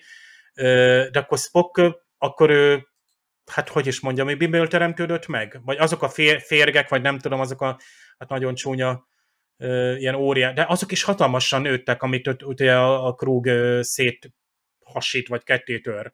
Uh-huh. Tehát itt elég durva evolúció, vagy ilyen felgyorsult, ilyen, ugye nyilván a protoanyag miatt, de ezek szerint a protoanyag miatt egy tévedésből kelt újra Spock. Tehát valami ott felgyorsult, de hogy mondjam, tehát meglévő folyamatok gyorsultak fel. Lásd a, a bolygónak a tektonikai alakulása, fejlődése, az évszakok, tehát láttuk, hogy teljességgel megörültek az éghajlati övek és a többi, de akkor, hogy mondjam, tehát Spock eleve újjá született volna, vagy, és most az begyorsult, vagy itt valami a teremtés, hogy olyan szikrát is adott, amiről aztán David Marcusnak fogalma se volt, hogy itt a semmiből is, vagy az élettelenből is képes életet teremteni. Na most ez viszont már itt Krugnak adok igazat, hogy ez már ö, itt már túl nagy hatalom, ráadásul romboló erő is. Ezek az óriás kukacok, mikor mondta Magdi, hogy a, a Krug ezt így szétroppantotta, vagy nem tudom, az egy, egy tipikus a, a Klingon vezér bemutatkozik, tehát, hogy így majdnem megfojtja, és akkor nincs itt semmi különös, így jelenti a, a, a kis kommunikátorába. És másodpercekkel később hirtelen besötétedik, és ez egy fantasztikus, én ezt most döbbentem rá, hogy ez mennyire egy fantasztikus jelenet, hogyha ezt egy totál elsötétített szobában nézed, akkor ez egy nagyon hatásos, hogy itt van ez a Krug, egy ilyen Klingon, aki, ah, mit nekem itt izé, majdnem meghalok, de nem történik itt semmi, tehát ez, a, ez egy Klingonnak mindennapi dolog, hogy, hogy így a halál közelében. De, a, de az arcára fagy a mosoly, hogy itt, itt valami hatalmasabb dolog történik, tehát két másodperc alatt besötétedik, ez egyszerre imponál neki, egyszerre megrémíti, és, és egyszerre helyezi kontrasztba, ami az előbb történt, hogy, hogy majdnem meghalt. Mi, mit mi jöhet még ezután, hogy majdnem meghal? Unalmas. És akkor jön egy ilyen jelenség, ami megmutatja neki, hogy na ez az, ezt keressük, ez, ez az, ami neki, neki egy, egy szerelem első látásra, hogy ez a pusztító erő, ugye amit a Körk lát, meg a, a Szávik lát, meg a többiek láttak, hogy úristen, pusztító erő. Ő arra azt mondja, hogy na hát ez az, ez pusztító erő, hát ez kell nekem. Ez, a, ez az egy jelenet szerintem kicsit összefoglalja ennek a filmnek az eszenciáját, meg a, a motivációkat. Igen, ez uh, Krug azért, nem tudom, nekem egyébként Krug ez olyan, olyan neve is van, mint hogyha valami német tiszt lenne egyébként. Nekem ez a Krug név, ez olyan németesen hangzik. És, és hogy egy ilyen, amit mondtam az elején is, hogy ez így nagyon jellemzi őt, ez a jelenet. És ez, hát én még, akkor te még egy, még egy rétegét látod ennek a dolognak. Szerintem, szerintem így ez, ez így totál leírja őt, hogy, hogy ő, ő milyen típusú figura, és ezért is mondom, hogy én nekem ez nem, nem komikus figura. Hiába komikusan alakítja Christopher Lloyd, de inkább őrült, mint komikus. Hát ez a genezisi naplement, ez, ez, ez átvezet egy tulajdonképpen egy bensőséges részhez, mert bizony hát itt, itt, itt tábortűz mellett bizony... Kedvenc jelenetünk jön. Tulajdonképpen igen. Tehát lehet ezt, ezt, ezt mondani. Tehát itt, itt azért hát mégiscsak felnő egy gyermek. Férfi lesz és, a fiúból. No igen. És bevezeti egy ezt, vulkáni lány. hogy fogjuk ezt bevezetni a hajónaplóba? Nekem egyből ez jutott eszembe. Akkor ti is ezt, ezt éreztétek, hogy esetleg Robin Curtis nem csak mint, hogy mondjam, mint egy anyai tanácsadó, vagy mint nővér Biztos, szerepben volt, nem. hanem esetleg más úton De milyen is, szerencsé, hogy ő volt ott. Tehát Igen. kitör a pontfár, ott férfiak veszik körül, mit csinálnak vele? Ráadásul nem is vulkániak. Tudtak volna, mert ugye a Voyager-ben például, amikor azt hiszem Warwicknál jelentkezik talán, hogy az első pontfár, hogy egy fiatal vulkáni tiszt, és ott ugye a pontfár feloldásnak többféle módja felmerül, tehát a, nyilván a egyesülés, van egy rituális viadal, mentális, egyébként azt hiszem Tuvok is választott egy ilyet, egészen addig, amíg Peris nem barkálcsott neki a holofedélzeten, ugye a, a nejéről egy, egy programot. De szerintem ez nem olyan egyszerű, mert a Voyager-ön rendelkezésre állnak az információk, ami alapján felvilágosíthatják magát a, azt a vulkáni gyereket, vagy akiről szó van, de hát a, a ponfár az egy, hogy mondjam, nem egy olyan nyilvános dolog, amit a vulkániak szeretnek.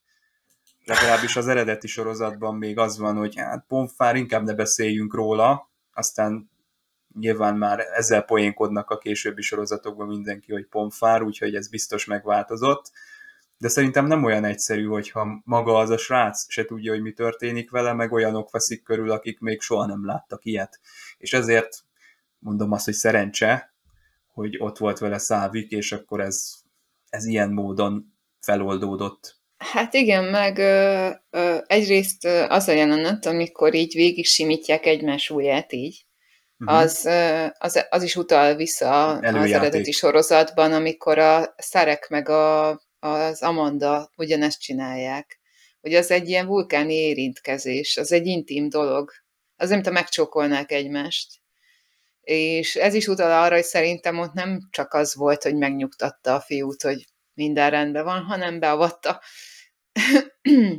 és ez egyébként a, későbbiekben is van, ezt valahol olvastam, és már nem tudom, hogy hol, talán, talán a Star Trek enciklopédiában, hogy a Star Trek 4-nek az elején teljesen logikátlanul maradott a, szávik a vulkánon. Hát nincs a történet szerint logikája, hogy ő miért maradott, ő is mehetett volna vissza a legénységem, hogy vissza akarnak menni a föderációba, és ő ott marad, és a, ráadásul a, a, a Spock anyjával van.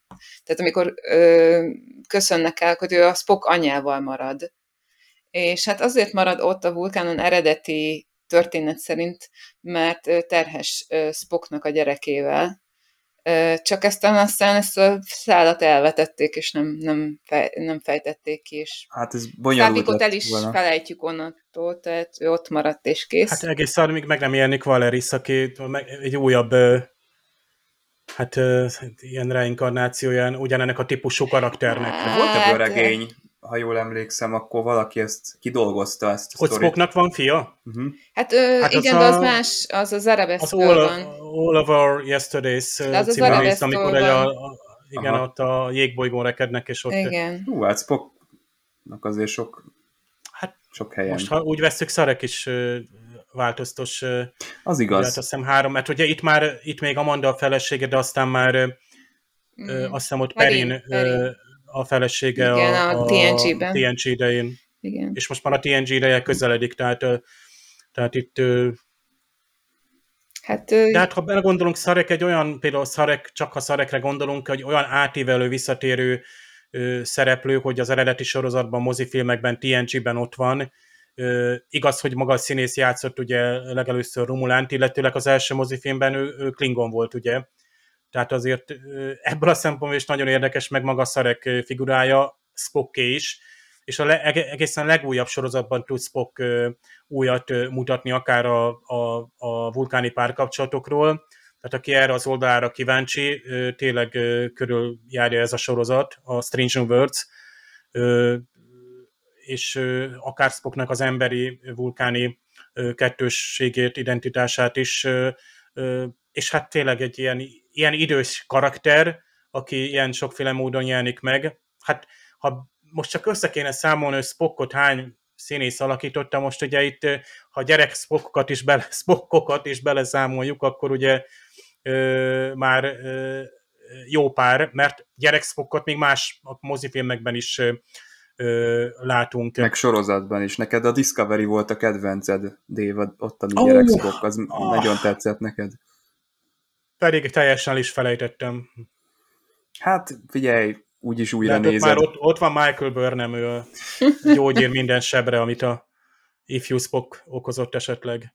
De azért itt szerintem sok férfi nőző ö, irigyelte azért itt ö, ezt a ö, szituációt, amit, amit tehát egy ilyen nyugvópont, vagy egy ilyen pont mindig kell. Nyilván eb, ebben a filmben nincs körkapitánynak nincs, ő egészen más ö, családi ö, hát, tragédiát él meg, ö, és így ö, gyakorlatilag a, mindenképpen egy, a romantikus oldalát ki kellett zárni szerintem ebből a filmből, így, így ez, ez, ez, ez maradt. Na csak azért sem lehet a Szávik és a David között ilyen romantikus szál, mert ugye itt a Spock, a fiatal Spockkal van valamilyen szál inkább, és uh, annyi, hogy talán barátok, vagy amennyire mondjuk uh-huh. egy vulkáni nő barátkozik, de szeg, azért kedveli a Davidet, és hát, ahogy emlékeztek, hogy valójában Szávikot akarják megölni. A Szávikot ölne meg a Klingon, hogyha Dave nem lép közben. David nem lép közbe. És így aztán őt, mert ő meg nem egy nagy harcos, tehát ő csak, csak hősiesen viselkedik, de hát ő nem egy, nem egy körk egyébként így viselkedésbe csak, csak a habitusba.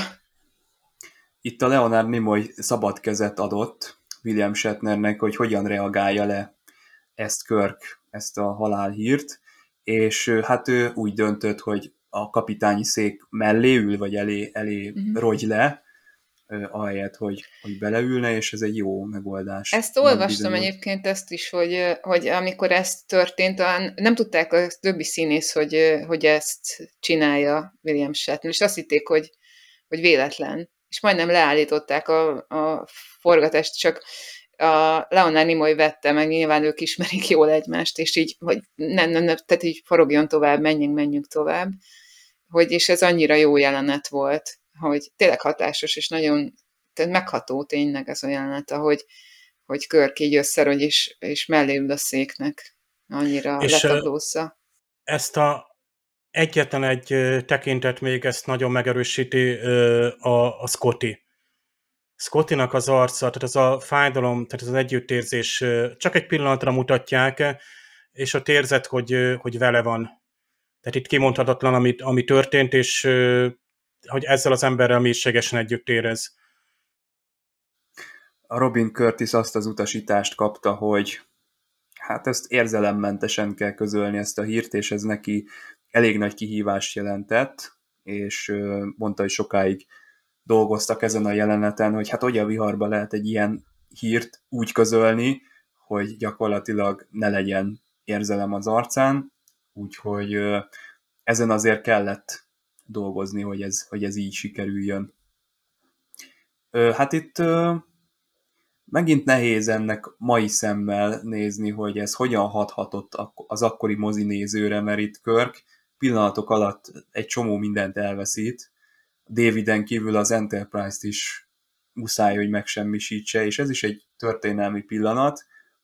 Lehetne, hogyha nem spoilerezték volna el a, az előzetesben.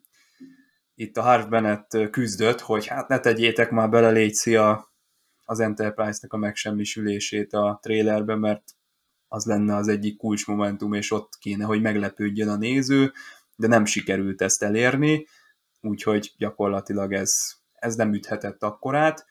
Volt valami hasonló balhé itt nemrég a Star Trek Beyond kapcsán is, hogy ott meg a Beastie Boys-nak rakták bele ezt a Szabotás című számát, és akkor ott a Simon Pegg lett ideges, hogy de hát azt ott kellett volna a moziszékben hallani a szegény nézőknek. Ez így, így sikerült, viszont egy fun fact ö, tudom boldogítani ezt a szomorú tényt, hogy teniszlabdát néztek a plafonon, amikor a, a lezuhanó Enterprise-t követték nyomon a tekintetükkel. Hát ö, megható egyébként az is tényleg, hogy azért, meg szívszorító inkább az, hogy, hogy a, azért éveken keresztül ezzel a hajóval ö, kísértük őt így végig. Tehát, hogy neki, ugye van, van olyan eredeti sorozatban egy olyan rész, amikor kiderül, hogy szerelmes a hajójába, amikor a, az a, nem tudom melyik rész, de amikor a, a, a tiltott bolygó, vagy mi a címe? Szinte mindegyikbe kiderül. De nem, ott, ott így, ugye az a, a virág spórától így ilyen, az, az érzelmeik ilyen, ilyen túlburjánzónak, és akkor a körk elkezd szerelmet vallani a hajónak, mert... Ez talán a This Side of Paradise-ba? Azaz, azaz. azaz. Szóval, hogy tényleg olyan, mint hogyha egyszerre veszíteni a fiát, meg úgy mond a szerelmét, mint a hajóját. Úgyhogy én, én meg azon csodálkoztam, de ugye ez másik részben is volt ilyenről szó, hogy, hogy hogyan tud utána mégis így gondolkodni. Tehát, hogy, hogy egy ilyen elvesztés után az ember így meg tud bolondulni, és nem, nem tud másra gondolni. Ő meg azonnal kapitányként kezd el gondolkodni, és nyilván későbbiekben gyászolja meg mind a kettőt, vagy hát nyilván a fiát is, meg a Star Trek 6-ban ugye a napló bejegyzésében még mindig eléggé fájdalmasan van róla. Egyébként az is érdekes, hogy mondtad, ezzel most elgondolkodtam, amikor mondtad, hogy megkereste vajon, hogy hogy hívták a gyilkosát a, a fiának. Mondjuk nem közvetlenül gyilkos a krúg, hanem ugye a parancsot adta ki, tehát nem ölte meg, de mondjuk úgy, hogy a krúgot de nem hiszem, hogy megkereste volna, mert a Star Trek 6-ban ott úgy fogalmaz, hogy a klingonok, hogy gyűlölöm a klingonokat, meg hogy ők okozták a fiam halálát. Tehát, hogy ő rávetíti az egész klingon fajra ezt a, ezt a dolgot, és nem, nem foglalkozik vele, hogy most azt annak a klingonnak mi volt a motivációja, aki megölte, hanem hogy az összes klingon olyan, mint a, amikor a Worfról beszéltünk, hogy az összes Romulánt utálja egységesen, nem válogatta, hogy most melyiket jobban, hanem mindegyiket. Hogy, szóval nem hiszem, hogy, hogy ő ezt bármikor is vette volna a fáradtságot, hogy megkeresse, hogy ki volt ez, aki ilyen volt, nem hiszem.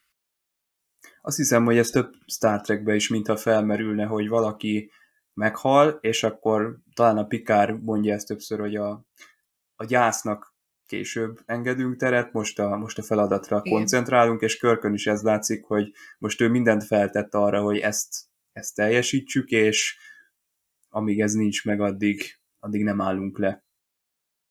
Hát ez még egy olyan korszak a, a Star Trekben is, amikor nevesíteni kell az ellenség. Már, már mint rá kell testálni a klingonokra, a romulánokra adott ellenségre ezt, és tehát akkor még klasszikus sablonokkal ö, ö, dolgozunk, de ez, ezek, ö, ezek már akkor is tehát kalandfilmnek készültek, amellett, hogy nagyon jó ezeket a személyiség fejlődéseket látni, vagy pillanatokat, amikor, tehát ezek például a, a sorozatban eltűntek volna, mert a sorozat epizodikus volt és így úgy idézőjelben elfejtődik, ha mondjuk Körk ott vesztett, gondoljatok bele, hogy Körk elveszíti azt hiszem a testvérét, vagy csak említve van. Szem. Szem, e, igen, a, az eredeti sorozatban, és, és ki emlékszik aztán erre? Mert volt valamelyik epizódban, nem tudom, másik évadban, vagy valamikor, és itt, itt azért ez egy jelentős, ami aztán évekkel később egy következő nagyfilmben visszajön, és körköt erősen befolyásolja, és ugye Spock mégis őt küldi ugye a, a tárgyalásokra, hogy ő vigye ugye a békágat. Ezek itt szépen összekapcsolódnak, tehát tényleg a, a, ahhoz képest, hogy ugye, ahogy itt utólag olvassuk, hogy teljesen más sztorik is lehettek volna egy, egy, e, ebben a mozifilmben, akár bármelyikben. Szépen összeállnak ezek. Hát az Enterprise, azt én elhiszem, hogy az akkori nézőnek ez talán sokkoló volt, még akkor is esetleg látta, lehet, hogy nem mindenki látta ott az előzetest, de hát már ez is tulajdonképpen egy másik fajta hajó volt megjelenésében, mint a, a sorozatos. Van még következő betű az ABC-ben, hát lehet, majd most, most lesz csak igazán majd ugye a, az, az A betű, tehát meg ki is betűket, tehát ez, ez, ez, ez teljességgel úgy működik, hogy a, a kapitánynak kell legjobban szeretnie a, a, a hajóját, és tudjuk, hogy például akár még Janeway kapitány is mennyire ragaszkodik hozzá, tehát tényleg ez azért egy szép motivum, tehát teljesen vissza lehet vezetni arra az ősi vitorlás, hajós, tengerész korszakra, amikor ugye eleve onnan jön, hogy nőnemű a hajó, ugye az angol, angol nyelvben, német nyelvben is, tehát mint egy anya vagy szeretett nő gondoskodik a, a legénységről, meg lehet a szeretetének, a ragaszkodásának is a, a, a tárgya. És hát azért egy, egy megsemmisülő hajó, azért hát ahogy itt a tehát azért itt hogy mondjam, most a klingonok voltak a rohamosztagosok, ha már itt, itt azért Star Wars is említettünk, akik ugye azért szép lassan fölismerik, hogy hát itt, itt, itt valami visszaszámlálás van, vagy valami, tehát itt a... De milyen nyugodt ilyen... hangot kapott az, a, az, a, az, aki mondja a krúgnak, hogy hát itt van valami visszaszámlálást hallok, és ilyen hát, teljesen visszafogott, nyugodt hangon közli Krug tudott legalább tízig számolni angolul, mert akkor tényleg azért ott... De azért ott kiadja a parancsot, hogy kifelé onnan, nyilván aztán ott a, a klingonok szép sorban szinte egymás megvárva ugranak el, mint Worf ugye a hetedik mozifilmben, aki szintén így ilyen időztett ugrással egyszer csak fogja magát, és átugrik lendülettel a, ott a hírat elválasztó. Szerintem be, begyakorolta a Worf a holofedélzeten, hogy ha ilyenre kerül sor, ha, ha túl a hajó, ugrani, akkor így kell ugrani. Igen. Na, hát hogy lehetne más, hogy megkoronázni a, ezt az egész drámát, mint hogy bunyó legyen a Krug és a Körk között, és hát itt van megint az a, az a transportálásos dolog, amit említettetek, hogy ugye Körk leutánozza a Krugot, és így jut föl a hajóra. Robin Curtis elmesélte, hogy a Christopher Lloyd Dot egy kicsit hát instruálni kellett, többször rá kellett szólni, hogy azért van ez a berendezés, hogy abba belebeszéljen az a kommunikátor, mert ő alapesetben így fölfelé mondta, hogy sugározzanak fel, beam me up, és így nézett fölfelé, és akkor megállították, és mondta neki a Leonard Nimoy, hogy ebbe kell bele mondani, mert úgy hall téged a hajó, ja jó, és akkor csapó kettő, és akkor megint így fölordított, és akkor ezt így megcsinálták kétszer-háromszor, Hát csak meghallották odafent. De ez annyira hozzátartozik szerintem a karakterhez, hogy akár így is maradhatott volna a, a, a végleges filmben is, hogy így fölüvölt, hogy vigyetek föl. Tehát ez, ez teljesen aranyos ez a dolog. Egyébként a stúdió valami mozgalmasabb lezárást tervezett, tehát ők azt szerették volna, hogy megtörténik ez a bunyó, gyorsan elszökik a, az a Klingon ragadozó madár a helyszínről, felélesztik a Spockot a gyengélkedőn, nem tudom, van-e ilyen egy Klingon hajón, hogy gyengélkedő, de minden esetre felélesztik, és, és vége. És akkor a Leonard Nimoy mondta, hogy hát azért ez így nem jó, a, vulkánon kell lenni a Spocknak, higgyék el, hogy a, a nézőknek ez, ez, ez nagyon jó lesz így, tehát ők díjazni fogják, főleg a rajongók, hogy a, a Spockot a saját emberei között fogják látni, és hogy ott, ott fog lezárulni ez a dolog, de hát konkrétan azért küzdeni kellett, tehát a Leonard Nimoy több kört futott ezzel a dologgal, de úgy tűnik, hogy sikerült meggyőzni a, a stúdiót. Hát végül is az ő filmje, tehát rendezőként azért meg a, a, azért az írásban is részt vett, tehát a, nincs kiírva a forgatókönyvnél a neve, de a Harv Bennettel együtt dolgoztak rajta. Azért szerintem nem baj, hogy figyelembe vették a véleményét. És milyen szép, hogyha azt nézzük, hogy, hogy Leonard Nimoy ugye meg akart válni ettől a szereptől, és egy darabig küzdött is ezzel, hogy ő ezt nem akarja csinálni, és olyan, mint hogyha ez jelképesen az ő feltámadása is lenne, hogy elfogadja, hogy na jó, akkor én vagyok Spock, oké. Okay. És ugye 96-ban írja meg azt a könyvét, a 95-ben az Én vagyok Spock című könyvét, amivel aztán végképp e, így be, e, e, ez, ezzel így pontot tesz erre a dologra, hogy régen küzdöttem ellene, de be kell látnom, hogy én már csak Spock maradok örökre. és, és hogy szerintem ez is, ez a film egy ilyen, annak a feltámadása is az ő küzdelmének Spockkal. És hogy ő rendezte meg ráadásul ezt a feltámadást. Ez is mekkora jelkép, hogy ő, aki küzd a Spock szerepével, hogy nem akarja, soha többet nem akarja, és akkor megrendezi azt a részt, amivel végképp visszaállítja a karaktert a sorozatba.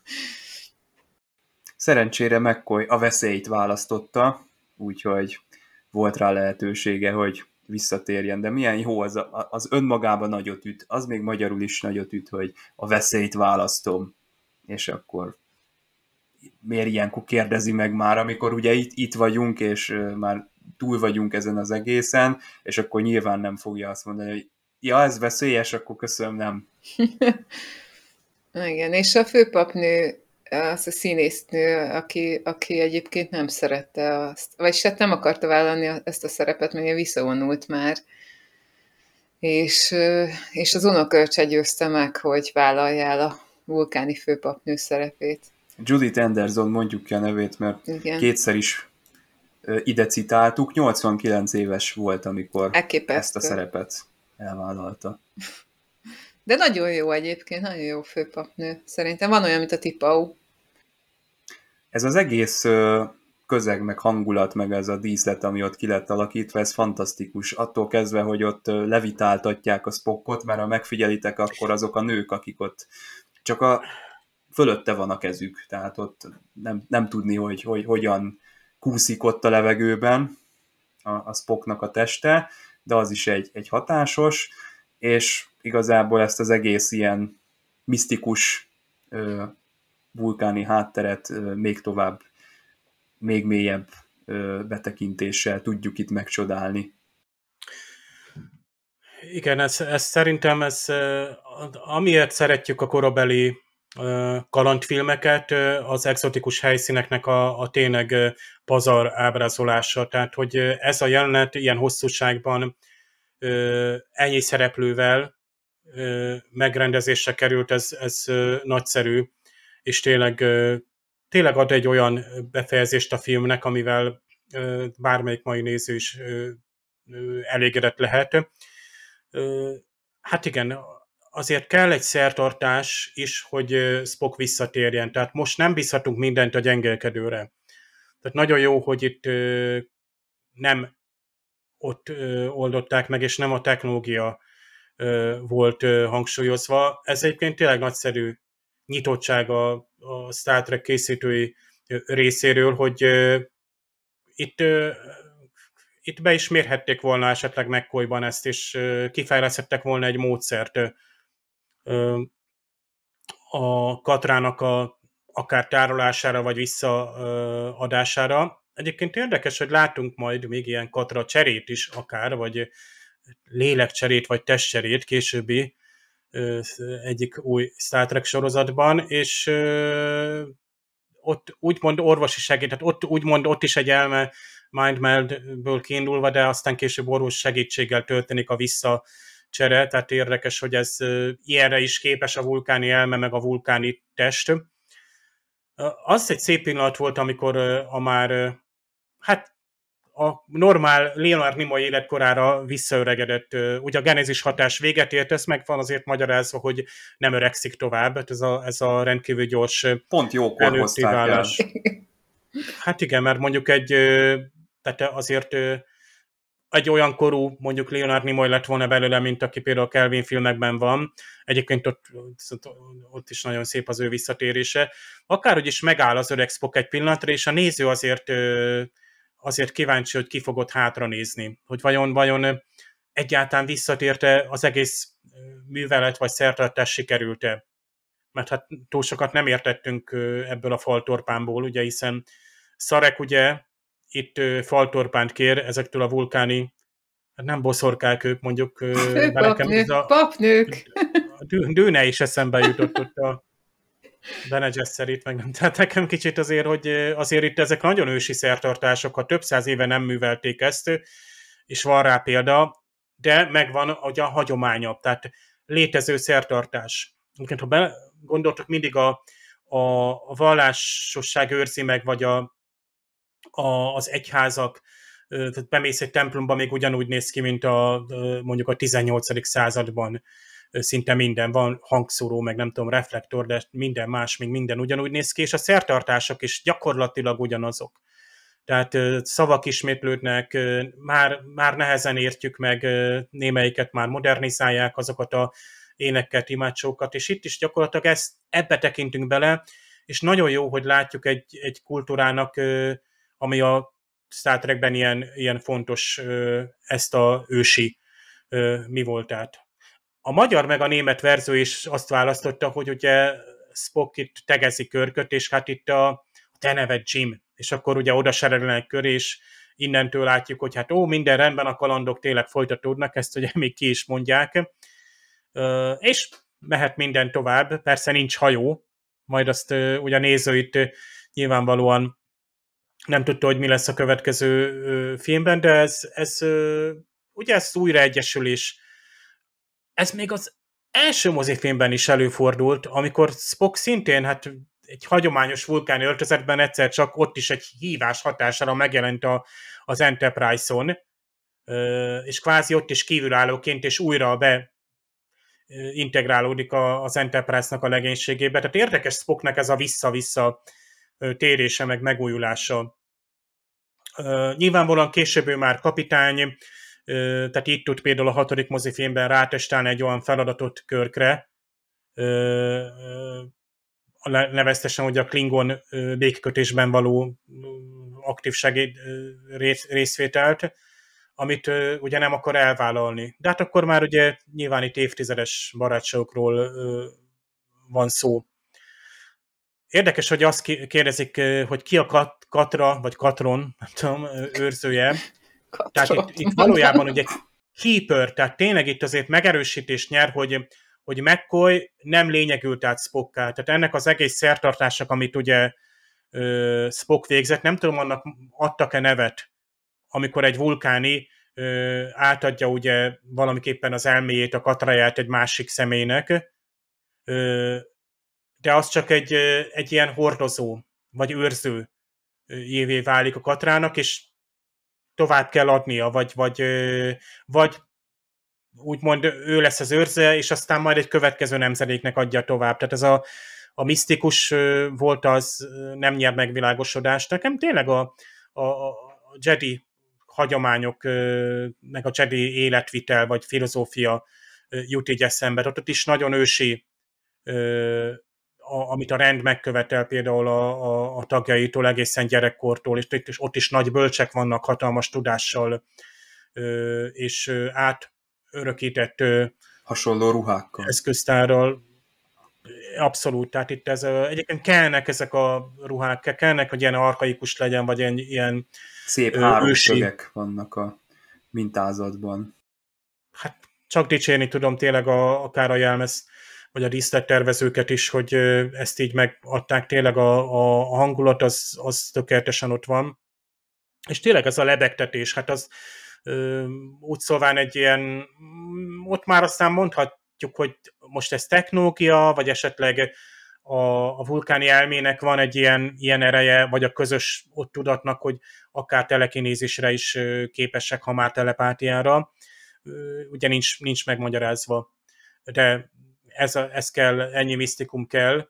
Itt betekintettünk egy, egy ősi ritusba, amit valószínűleg akár vulkán is sem láthatott évszázadokon át, és ezért ez, ez talán a filmnek a személyes mi volt, az itt csúcsosodik ki. Tehát itt igazán, a, tehát amikor tehát mint egy szervátültetés, vagy nem is tudom, tehát mi ez lehetne hasonlítani, amikor valaki, mint McCoy, ugye testével, vagy saját lelkével megosztozva ugye Spockot megőrizte, és ugye itt a a, a papnő ugye itt hát elég szertartásosan történik ez egész megszólítás, hogy kikinek a fia, ugye, meg fia, meg lánya, de így volt jó, és így volt szép a befejezés. Egyébként Spock még ugye ebben a tógában van a következő részben is, ahol azért egy, egy, egy tesznek vetik alá, hogy azért hát visszatérte minden memória bitja és bájtja, és ott még az is szóba kerül, mint félig ember, bizony az emberi érzelmek is hogy érzi magát? Az övé, bizony. És még van egy kérdés is McCoy részéről ez egész, hogy hát öreg, beszéljünk már erről az egészről, amikor ugye útban vannak éppen, nem tudom, éppen Spock ugye így fejben számolja az a parittyás időutazásos manővert. De mond neki most is egy szépet a amíg az vulkánra mennek, hogy azért nem tudná őt még egyszer elveszíteni. Hm. Igen, amikor ilyen eszméletlen Spock akkor beszél hozzá McCoy, és akkor ez is akkor egy... magához beszél? Tehát igen, és ilyen megható azért az, vagy ö, aki mindig harcol vele folyamatosan, és akkor annyit mond neki, hogy hogy azért még egyszer nem bírna elveszíteni, még egyszer elviselni.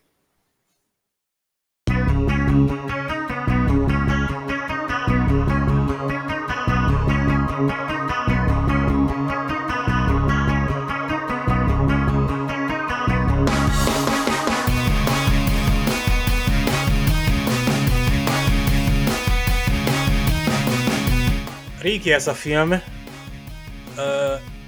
ezért a hozzá készült magyar változat is egy, egy meglehetősen régi, akár televíziós szempontból nézzük, ugye nem moziban volt bemutatva. A forgalmazáskor kapott magyar szinkront, ugye hát a korabeli fordítást, vagy Star Trek tudást kell figyelembe venni, amikor ezt magyarul tekintjük meg. Neveztesen nincsen sorosztálőzmény, az eredeti sorozat nem volt bemutatva, tehát itt csak ugye azt vehette tekintetbe a fordító már, ha egyáltalán tekintetbe tudta venni, hogy a, az előző filmek magyar szövege mit mondott, de akkor még nyilván nem volt olyan könnyen hozzáférhető. Bárhogy is fenntartásokkal kezeljük, van, ahol jól, van, ahol viszont tényleg igen viccesen sikerültek ezek a magyar változatok különböző a mai fordítástól, Star terminológiától akár gyökeresen eltérő példákat találunk itt.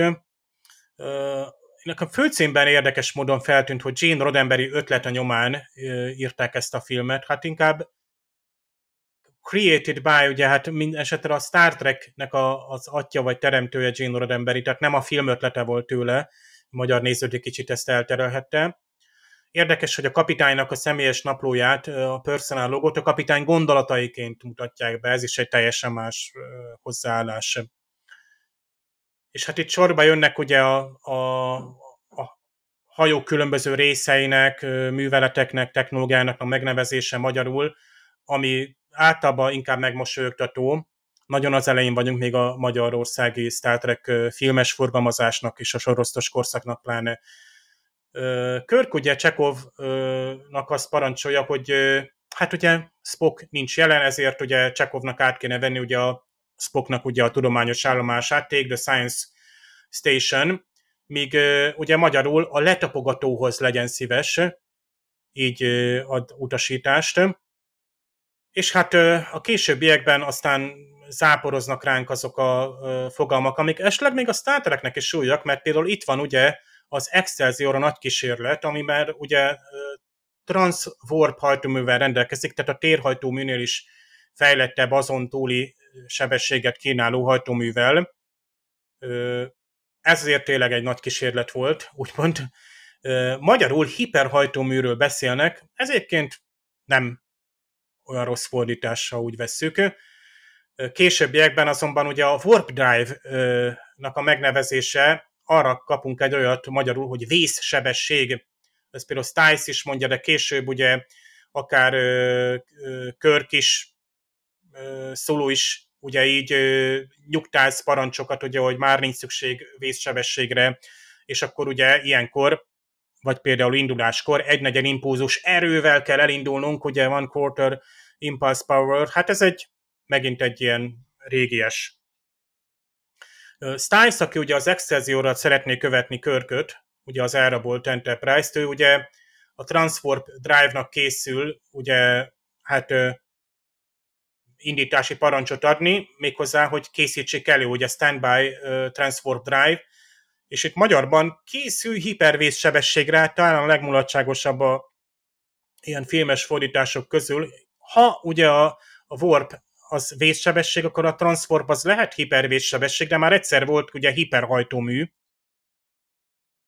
tehát akár azt is lehetett volna ö, használni.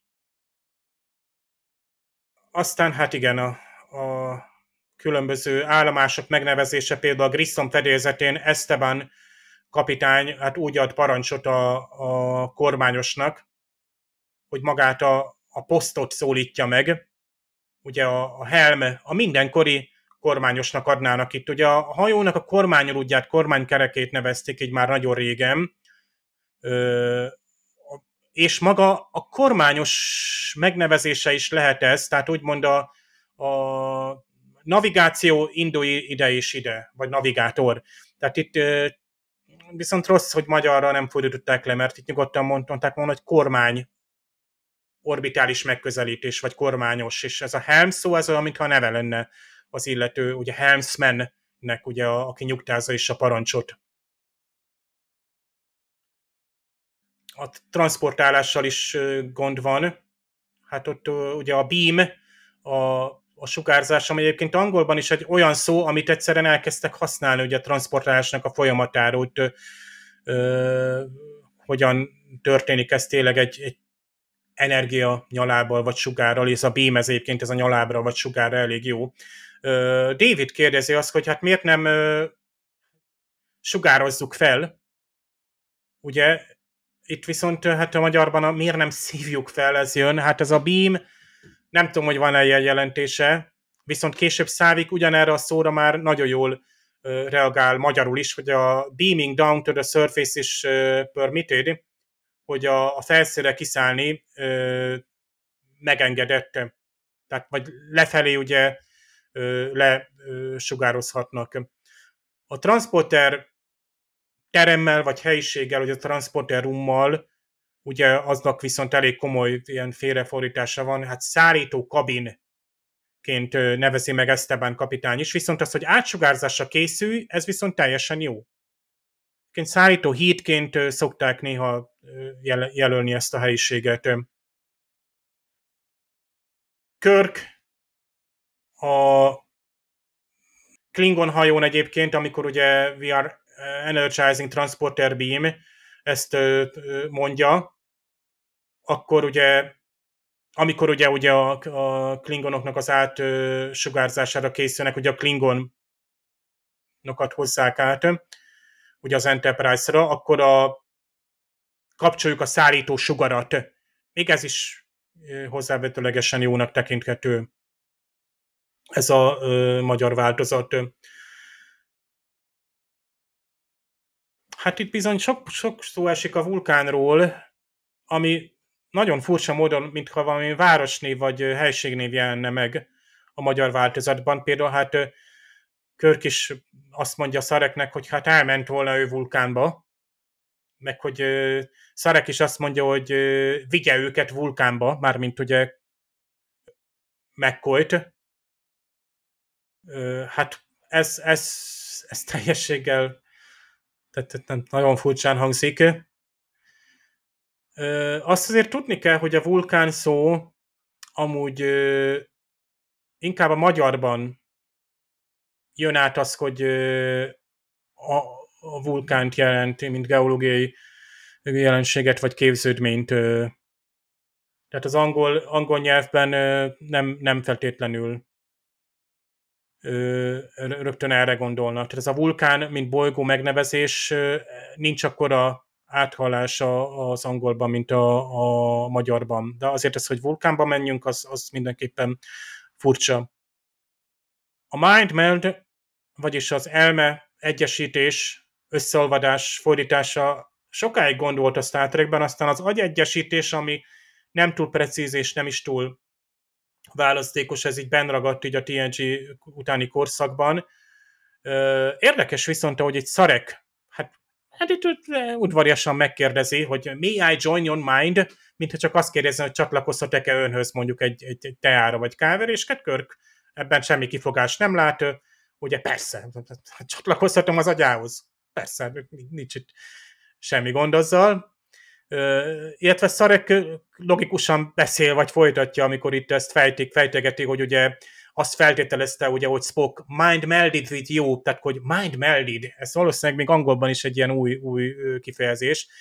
Úgy következtettem, hogy az ön agyához társult Spock. Ez viszont nagyon költői kifejezése szinte annak, hogy Spock lelke betársult volna Körk agyába, tehát, és Körk hordozta volna utitásként.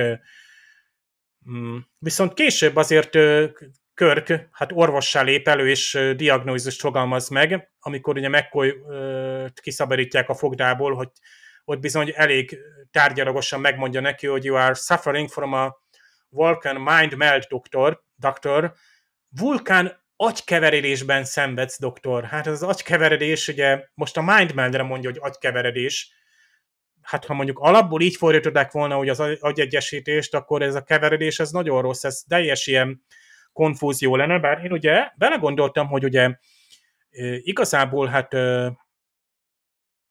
Szarek egyesítette az elméjét például Pikárral, Pikár aztán Spockkal, akkor itt ugye Spock mccoy tehát azért itt, itt illetve Spock később még másokkal is, még tehát ilyen kőszikla lényekkel is, és uh, itt azért itt elég uh, nagy csere történt hogy a gondolatokban, vagy érzelmekben és akaratlanul is mentek át információk. Szinte össze lehetne állítani egy grafikont, mint amikor egy ilyen, tudjátok, ilyen szociometriát készítenek, hogy egy, egy csoportban például kikivel van mondjuk barátságban, vagy ilyen kommunikációs kapcsolatokat régen ilyen filmsoroz, ilyen nagyon hosszú filmsorozatokról készítettek el listát, hogy kikivel feküdt le az adott sorozatban, és akkor így ilyen, ott is ilyen kapcsolati fák keletkeztek, hogy ilyen meglepő tényekkel. Akárhogy is ez egy intim szellemi kapcsolat. A Tractor Beam az szintén energianyaláb, a vonósugár neve lenne. Itt Stice sugárműről beszél, ezt kell készelétbe helyezni. Ö, illetve hát később a kommunikációs tisztje, itt bizony pontosabban ez már nem Stice, hanem Estebané, hanem hiszen a Grissomon. Itt ugye itt Subspace Coded Channel ről beszél, ugye egy szubtéri kódolt ö, csatornáról, végülis mégiscsak a genezisről beszélünk, tehát itt kódolt ö, kommunikáció van. A magyarban itt a tiszt úgy jelentkezik be, mintha valamilyen ilyen, ilyen rádiós reggeli műsornak a, a DJ-je lenne, hogy a, itt a USS Grissom a 98.8-as űrcsatornán, tehát tényleg ö, eszünkbe jutnak ezek a klasszikus reggeli műsorvezetők itt, itt, itt, hogy éppen melyik frekvencián, melyik állomás szól. Aztán a magyar szávik, ő, hát meglehetősen pajkos, mert ő, ő sűríteni a ponfárt, egészen neveztesen két éves ciklusokban következne be ő szerinte, tehát a ponfár egy vulkáni férfi sajátosság, mert két évente kell elviselni, vagy épp hát két évente örvendezteti meg a, az illető vulkáni urakat. Itt is előfordul ugye, de pont, hogy hát Klingon szájból, hogy hát szövetségi hajó közeledik, ugye ezt mindig szeretjük a régi Star Trek filmekben, hogy ez a Federation Starship, egyébként az Orville-ben jól hangzik az a szövetség, ugye ott ugye Unionról van szó, ott nem föderációról van szó. És ha már itt vannak a, a klingonok, hát ők felváltva beszélnek angolul, és akár klingonul is, tehát időnként Krug is klingonul beszél, máskor akár a Torg is, nem tudom, angolul válaszol, és akkor ilyen szőr, meg My Lord ilyenek hangzanak el. Ez egyébként valószínűleg dramaturgiai okokból volt, tehát ismerjük ezt, hogy filmekben nem tudom, két ázsiai szereplő beszélget, nem tudom, mandarin nyelven elkezdenek beszélgetni, átváltanak angolra, de csak azért, hogy ne, ne legyen feliratozva egy egész epizód.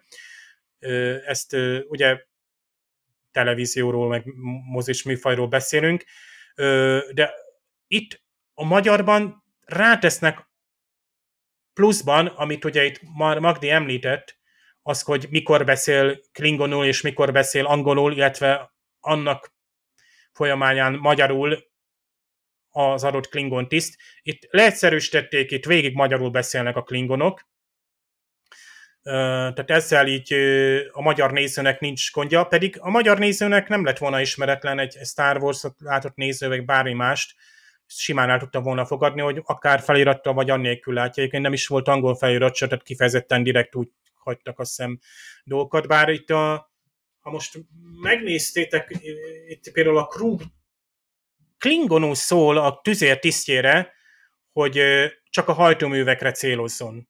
Egyébként ezt tök jól le is fordítják, hogy csak a hajtóművekre céloz, de a magyarban megszólítja ugye a tisztnek a posztját, mondja ki, hogy Gunner csak a hajtóművekre céloz. De most ugye nyilvánvaló itt a Gunnerről van szó, ugye, a, a, aki ugye itt a tüzér lenne, ugye a tüzértiszt vagy gépfegyverkezelő tiszt, de hát az az angolban el sem hangzott. Tehát egyszerűen föl tudom fogni, hogy honnan vették magát a, a szót. Tehát valószínűleg kaptak valamilyen leíratot, hogy a szereplők mit mondanak. Tehát itt, itt pedig itt azt kellett volna hagyni, hogy a, a Klingonul beszélő Klingon, mint nemzetközi hangsáv megmarad, feltételezem, hogy nem volt nemzetközi hangsáv.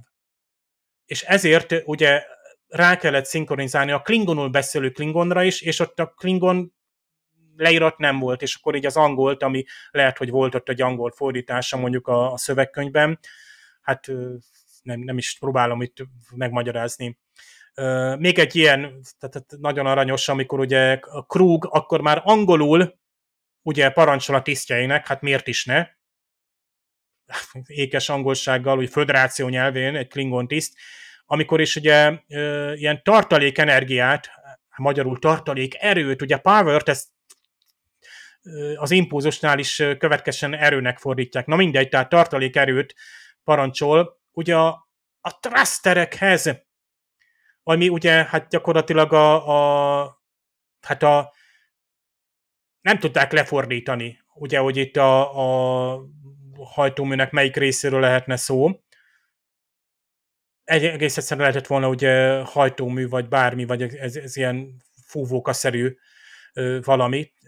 Egyébként érdekes, hogy itt a, az angol szót használja, ugye, tehát, tehát ez, ez inkább csak egy ilyen technikai szakkifejezés ö, ö, lenne.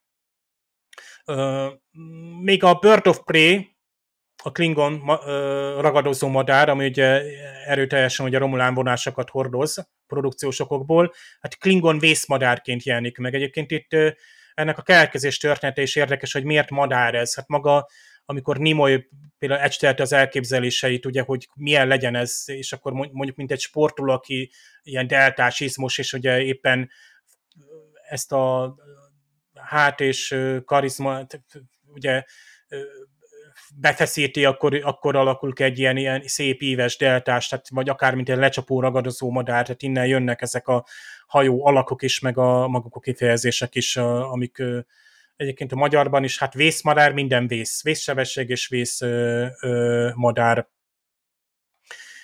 Ö, és a végső csemege, ugye, amikor Körk azt mondja, hogy ki kell törnünk a körből, de hát az a kör az nem más, mint ugye breakout of orbit, vagyis el kell hagyni itt az már megsemmisülő bolygónak a, a, azt a körpályát, amin vagyunk, mert a, a bolygó szépen magába ö, szívna minket.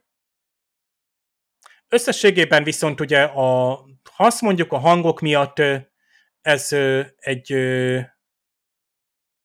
ez gyakorlatilag megnézhető magyarul is, hiszen tényleg klasszikus hangokat hallunk, úgy, mint Szersény Gyula, Rajhon Ádám, aki itt éppenséggel Spock, és nem például, hát érdekes módon nem ő lett a Krugnak a hangja Christopher Lloydé, mint a, a későbbi visszajövőbe filmekben. Itt van Felföldi László Szulu hangjaként, aki később ugye Körk hangja lesz, de hát itt, itt, itt sorba volt említve, hogy akit itt Úr Istvánt említetted, aki ugye McCoy lesz, tehát uh, itt, itt uh, más szinkronizáló korszak, de tényleg nagyon kedves uh, hangokat ismerünk uh, fel, tehát ma már ezt uh, történelmi uh, mindkét az angol és a magyar színészek oldaláról is uh, azért itt jó hallani őket, de az a teljes élmény érdekében, főleg a zenei élmény, tehát azok az epikus jelenetek, ahogy Csaba is elmondtad már itt, hogy ott, ott át kell kapcsolnunk angol, mert menthetetlenül elvesznek a, a zenei ö, effektusok és a hangzásvilág ugye a, a, a magyar ö, változatban. valóban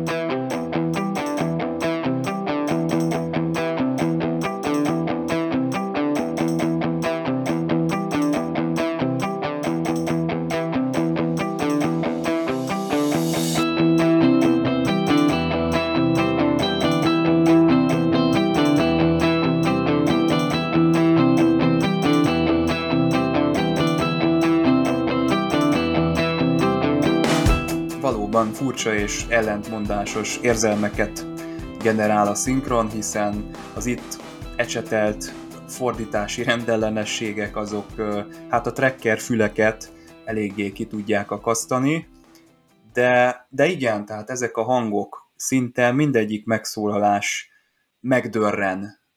Ilyen szinkron ma már nincsen.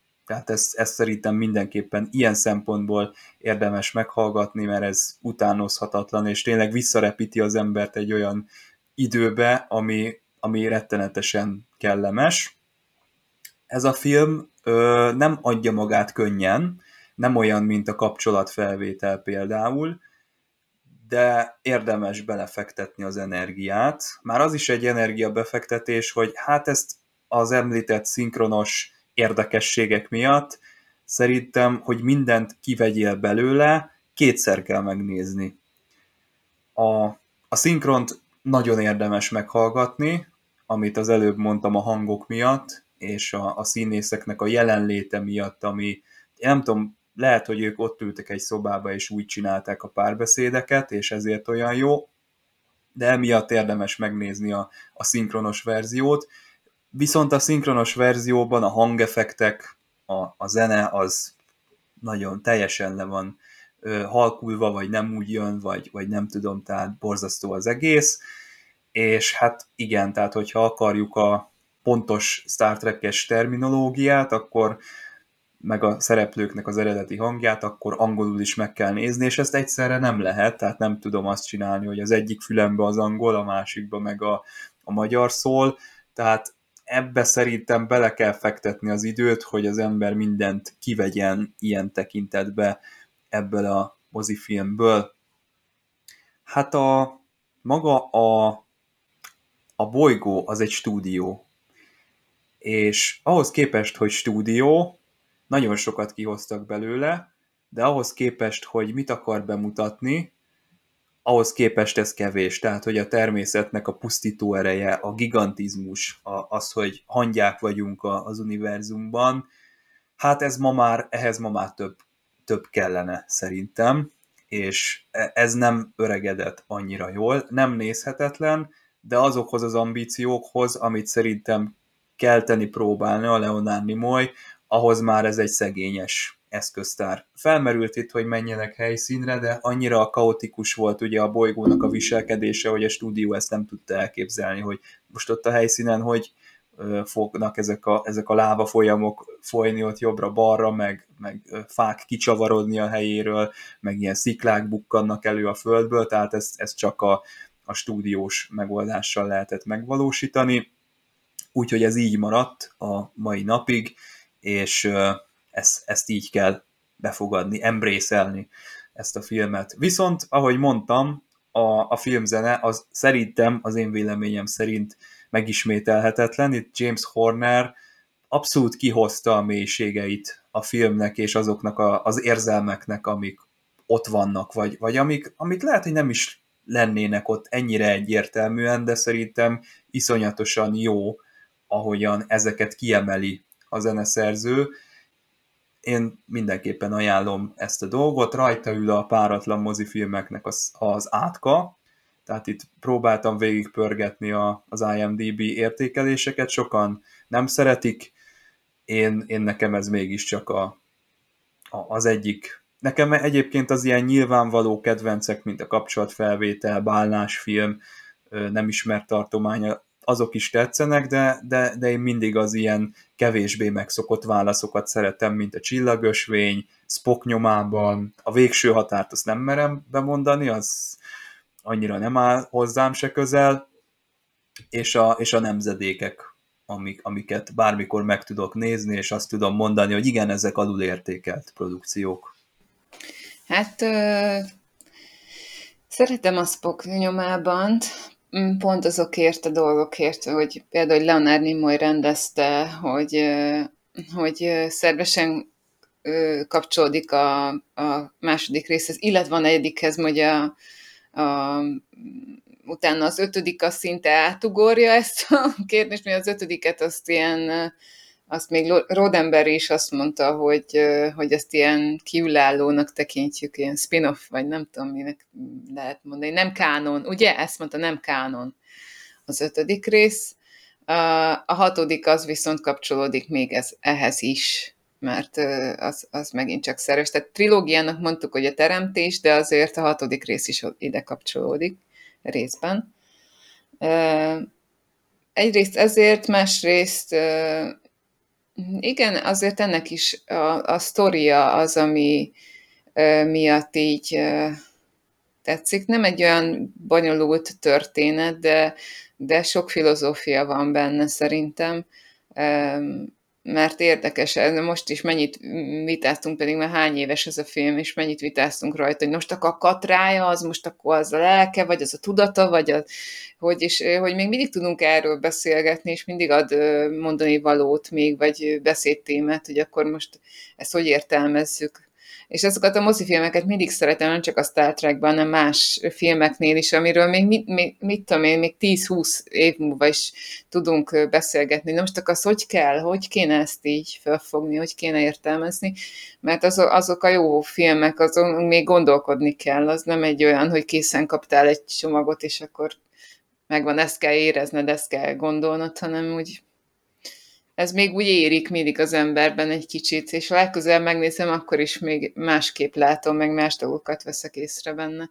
És olyan, mint a nekem ilyen, ilyen visszatérő regény, például a Kis Herceg, amit akárhányszor olvasok el, mindig újra kell értelmeznem, meg új dolgokat fedezek föl benne, mert ahogy érik a személyiségem, úgy érik a történet, és hát egy kicsit szerintem ez is ilyen. Nekem ez, ez ilyen, hogy más másképp értelmezem, vagy más dolgokat, más értékeket érzek magamban, és akkor így ez, ez a, ennek az értékei is így ezzel együtt formálódnak.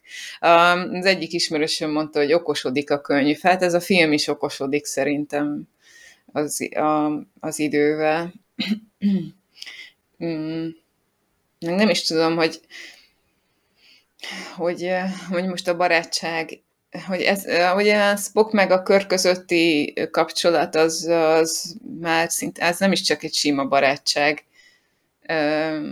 Ugye a Star Trek 1-nek a könyvváltozatában említik ezt a szót, hogy Tyla, hogy, vagy Tila, nem tudom, hogy kell kiejteni, mindegy, egy ez vulkáni szó, ahogy a Spock hivatkozik Körkre is, azt írja, hogy ennek a jelentéseit több síkúak, tehát hogy Attilát nagyon kevés, kevés ö, másra használják, tehát, vagy tehát kevés azt akartam, hogy kevés emberre használják, de nem emberre, mert vulkán is szó, szóval hogy kevésszer használják valakire, és a Spock úgy hívja magába körköt, és ez azt jelenti, vagy a jelentései szerint barát, testvér és szerető, de hát ugye szerető az most nem olyan értelemben szerető, és ezt így Spock így megismétetja magába, hogy nem, tehát hogy ilyen szempontból nem, de hogy, hogy tényleg a Körk ő hozzá inkább úgy áll közel, mint egy testvér, nem úgy, mint csak egy barát, aki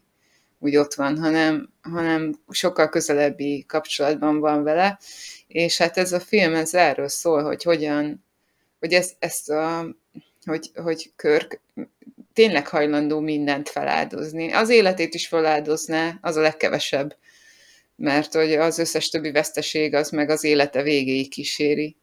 De hogy, hogy nincs olyan dolog, amit nem adna meg azért, hogy Spockot feltámaszt és életben tartsa, hogy életben legyen.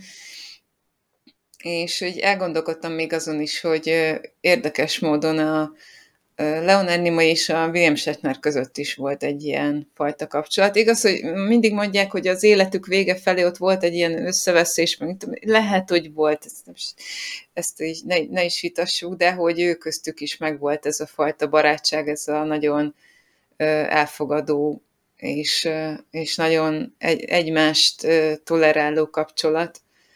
És szerintem ez is benne van ebben a filmben, úgyhogy én szerintem ez az egész film, ez, ez, a, ez a mindent feláldozó szeretetről szól. Ami így elcsépelten hangzik, ahogy így kimondom, de egyébként nem. Mert egy teljesen újfajta szemszögből van ez megcsinálva, ami, ami újdonság. Mindegy, nem, nem, nem egy szokásos szemszög ez azért.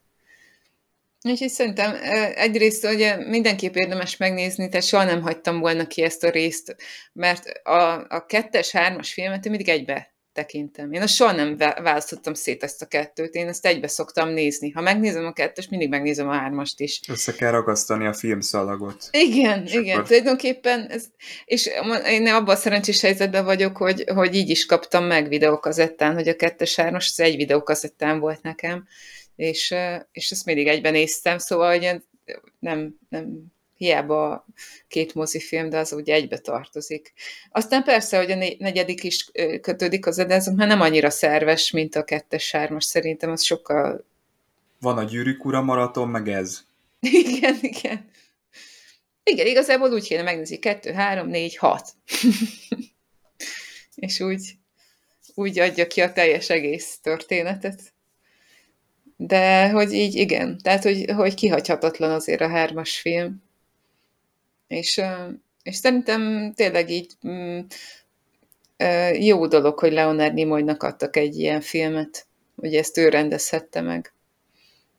Mert tényleg ez, amit mondtam, hogy, hogy Spocknak a, a feltámasztását azt ő csinálta, és ki, ki más csinálhatta volna, hogy Spockot föl kell támasztani, mint Leonard Nimoy? Ezt csak őt tehette. Hát most azt ott eszembe, hogy William Shatner is föltámasztotta a körköt regény formájában. Ugye a, a nemzedékek ö, ö, hát cselekményére ö, ö, alapozva, tehát az viszont tényleg nem kánon. Viszont ez, ez, ez kánon, és a, amikor az eredeti sorozatról beszélünk, akkor tényleg úgy kell felfogni, hogy ez egy kiterjesztett, elnyújtott, hosszú sorozat. Tehát egyáltalán nem bűn ezt kiterjesztett TV epizódokként nézni a Star Trek mozifilmeket. Akár mindegyiket is, mert a Star Trek nagyon jó TV epizódokat tudott gyártani.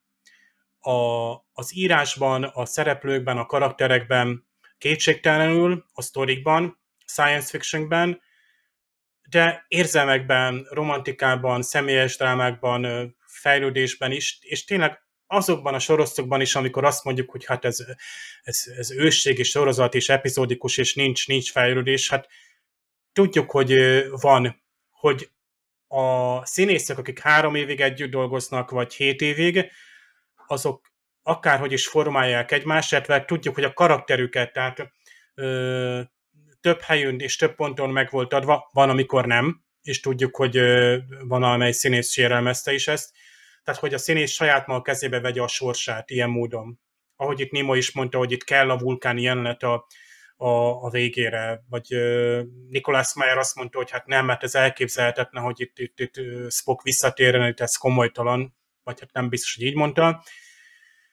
De a néző ezt el tudja hírni, még akármennyire is misztikus, mert így szerettük meg a vulkáni kultúrát, illetve Spocknak is ezt a különös mi volt, tehát uh, félig emberként és vulkániként, és kicsit uh, az sajnálom azt, hogy nem láthatjuk azt, hogy uh, Spock Körk Körkel kerül ilyen közös kapcsolatba, ha már itt ezt a barátságot, ezt a különleges barátságot említetted, Magdi, hogy azért biztos, hogy ez William Shatnernek is egy, egy szép pillanat lett volna, akár még kihívás is, hogy ábrázolja a belébújt Spockot. Ugye McCoynak nincs olyan sok jelenete Spockként, hogy ebből egy egy ilyen vígjáték keletkezzen, vagy ugye itt a, ez a slapstick műfaj, amikor itt cseplünk, botlunk, és akkor úgy bezáruló ajtók, és menekülünk, őröket leterítjük tényleg a, ezek ugye majd a négyes mozifilmben ezek elburjánzanak, de hát ez megint a kornak a, a sajátosság, vagy a kaland, mondjuk az Indiana Jones filmekre, amik tulajdonképpen vígjátékok is. Tehát tele van olyan jelenettel, ami, ami ilyen fizikai humorra épül, vagy épp az egysorosok, amik itt vannak, amiket így, így bevágnak a szereplőknek, és ez akkor működőképes, ha te már ismered ezeket. Itt, tehát itt mondhatjuk azt, hogy beül a néző és a rikepet végignézni, három percben összefoglalják, hogy mi történt az előző részben, 82-ben, de ide, ehhez a filmhez igenis, hogy kell a, a sorozat, az eredeti sorozat, hogy eljussunk idáig, hogy mi épült föl a, a három főszereplő között. Van előzménye, van folytatása a, a filmnek. Tehát tényleg lehet úgy nézni, mint Magdi, hogy kettes, hármast. Egyébként akkor már, már nem olyan fájdalmas. Egyébként, ha valakinek újonnan, valaki újonnan nézi, és akkor így, akkor ajánljuk, hogy a kettes, hármast nézze meg. És nekem mindenképp személyesebb vagy kedvesebb, mint a kettes mozifilm. Meg nyilván annak mi a vége? Hát nem éppen jó vége van, itt viszont a kalandok folytatódnak. És, és, és, és tényleg, hát micsoda kalandok jönnek még itt. Tehát ugye látjuk majd tényleg a nagyon idős dr. McCoy-t admirálisként a, a, az új nemzedék első epizódjában, hogy átadja a hajót, hogy hát erre vigyáztok, és majd ő is vigyáz rátok, és a, addig még száz év van. Tehát itt tényleg hatalmas lehetőségek vannak. Sírunk is egyébként Star hogy hely, ezt a korszakot de, de föl lehetne dolgozni. Tehát ne körk elé menjünk, hanem körk után. Ott, ott vannak még izgalmas dolgok az új, új nemzedékig, no de most nem a, a Star Trek írás és, és, és narratíváról beszélünk, hogy mi, mi, mi, mi kéne, meg mi nem kéne. Nagyon jó, hogy megszülettek ezek a mozifilmek is, a páratlan mozifilmek, mert például a Star Trek 5-ben is, tehát azok a személyes tartalmak, ott ugye, a, amit szájboknak ebben az álmok futásában igazából megértünk, az ő istenkeresése, vagy a, a, a fájdalom, ami hozzátartozik az élethez, ezeknek a kimondása, ezek ott vannak, és az ilyen, tehát akkor jó egy, egy kalandfilm is, amikor ott vannak ezek a, a, az emberi pillanatok. És megint Indiana Jones, hogy hát hány misztikus pont van azokban is, és mégis az, azokat úgymond a legjobb filmekként fog, fogadjuk el. Egyébként itt a stúdiófelvételekben is úgy mozognak a, a szereplők, vagy úgy vannak a, a beállítások, hát Nimoy sem a, a, az utcáról jött be, tehát őt, őt sokáig rendezték, és úgy lett ő, ő is jó rendező, mint később, aztán akár mondhatjuk, hogy, hogy az ő nyomdokaiba lépve Jonathan Frakes, de Robert Duncan McNeil, Roxanne Dawson, és itt tovább ültek át a rendezői székekbe sikeresen mondhatni, elmondhatjuk, hogy sikeresen a, a Star Trek színészei mert sokszínű, meg magas színvonalú szakemberektől kaptak rendezői utasításokat, és ezt át tudták váltani a más kollón is. Nimoynak meg különösen szerencsés, hogy itt most ő nem, most nem, ő nem Spock, no, de mégis Spock lett a végére. Spocknak az újjászületésére tulajdonképpen még szükség is van, mert talán kiaknáztuk már azt a dinamikát, ami a három személy között van. Minden poén elhangzott, hogy így úgy zöldvérű vulkáni, és tehát a tiszta és hűvös logikus gondolkozás, és megkolynak az érzelmei, ahogy ugye Körk próbál egy, egy talán egy ilyen felettesénként, ahogy szoktuk mondani, hogy ebben a triumvirátusban működni, és jó döntéseket meghozni. És ezt a dinamikát ugye mindig próbálják másolgatni a különböző későbbi sorozatokba is. Nyilván pótolhatatlan ugye ez a karakterjáték, amit kialakult. De ennek a megújítására szükség volt. Tehát az, hogy most egy új Spock van, hogy legalább a következő filmekben ennek ott van a, a nyoma. Tehát Spock végig ebben a fehér hacukában járkál a Földön is, ebben a köntösben elhangzanak azért kérdések és gondolatok azzal kapcsolatban, hogy hát most mi volt veled, és mi, mi, mi, mi ez, most helyreálltál-e már, és jól vagy-e. Tehát ö, tényleg bájos az a tegezés így a, a magyarban, ami aztán megy tovább a következő filmekre, és jó, hogy ez így folytatódik. Tehát megnézni, igenis, hogy meg kell nézni, és akkor majd úgy, úgy összeáll, amikor így, így sokszor újra nézve ezeket a, a, a régi filmeket is, hogy, hogy milyen jelentősége van a, a személyeknek, a barátságnak, az érzelmeknek itt, miközben ugye azt mondhatjuk, hogy, hogy történetben egy, egy vállalható, egy, egy, egy jó történet van, tehát nincs, mélyen kifejtve az, hogy itt akár ebből lehetett volna egy, egy, egy hard science fiction-t elmesélni, az embernek az ilyen mértékű beavatkozása a, a, egy bolygó fejlődésébe, életteremtés, élete semmiből, sokkal inkább ráment arra a kérdésre, már talán még azt se válaszolta meg teljesen, hogy most akkor az egyén érdeke előzi meg, vagy a többség érdeke a másikét. Ugye ez a, ezek a fajta érvelések, a, a nagyon szigorú utalitarista logika, amit ugye ö, adott esetekben alkalmazhatunk, tehát ugye szituációkban lehetne azt megmondani, annélkül, hogy relativizálnánk, hogy hát most ezt a fajta logikát, most ezt a fajta erkölcsöt használom, most az egyén érdeke írja fölül, most a többség érdeke írja fölül. De tényleg erről van szó. Tehát ezek a megfontolások el kellene, hogy hangozzanak, hogy működjenek, és ugye a Star Trekben ennek az ütközéseit látjuk sokszor, hogy van egy vulkáni tiszt tipikusan, van a maga a csillagflotta, egy másik faj, amelyik képvisel egy, egy döntési logikát, vagy döntési mechanizmust.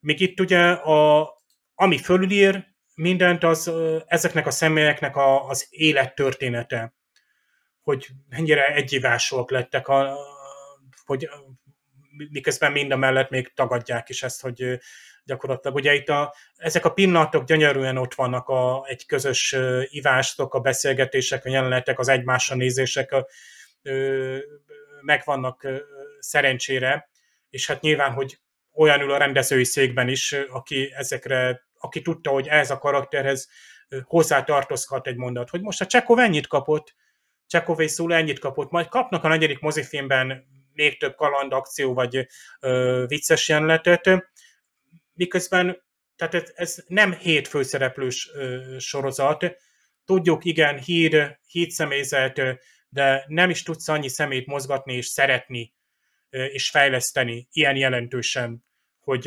működjenek, és a, a dinamika tökéletes legyen. Itt viszont az volt, és én is azt mondom, hogy ezt a filmet, én inkább azt mondom, hogy tehát ha vannak nagy Star Trek kedvencek, akkor azokat biztos, hogy évente megnézzük, ezeket pedig két évente.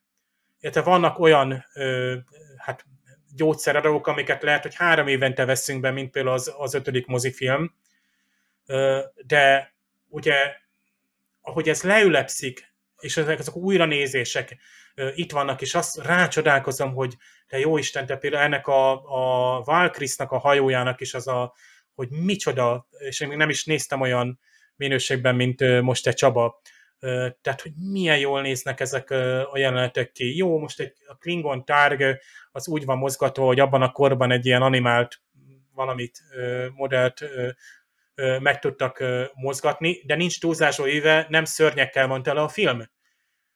Tehát klingonokkal van tele, akik úgymond azzal a minimális maszkal, de arccal együtt, arccal vannak előttünk. Emberek vannak szereplőként, és még röviden az, hogy a, a bolygónak ez a gyors fejlődése, amit ugye revűszerűen látunk, hogy most már itt, itt most már tél van, és akkor itt most itt, itt földrengés van, és többi.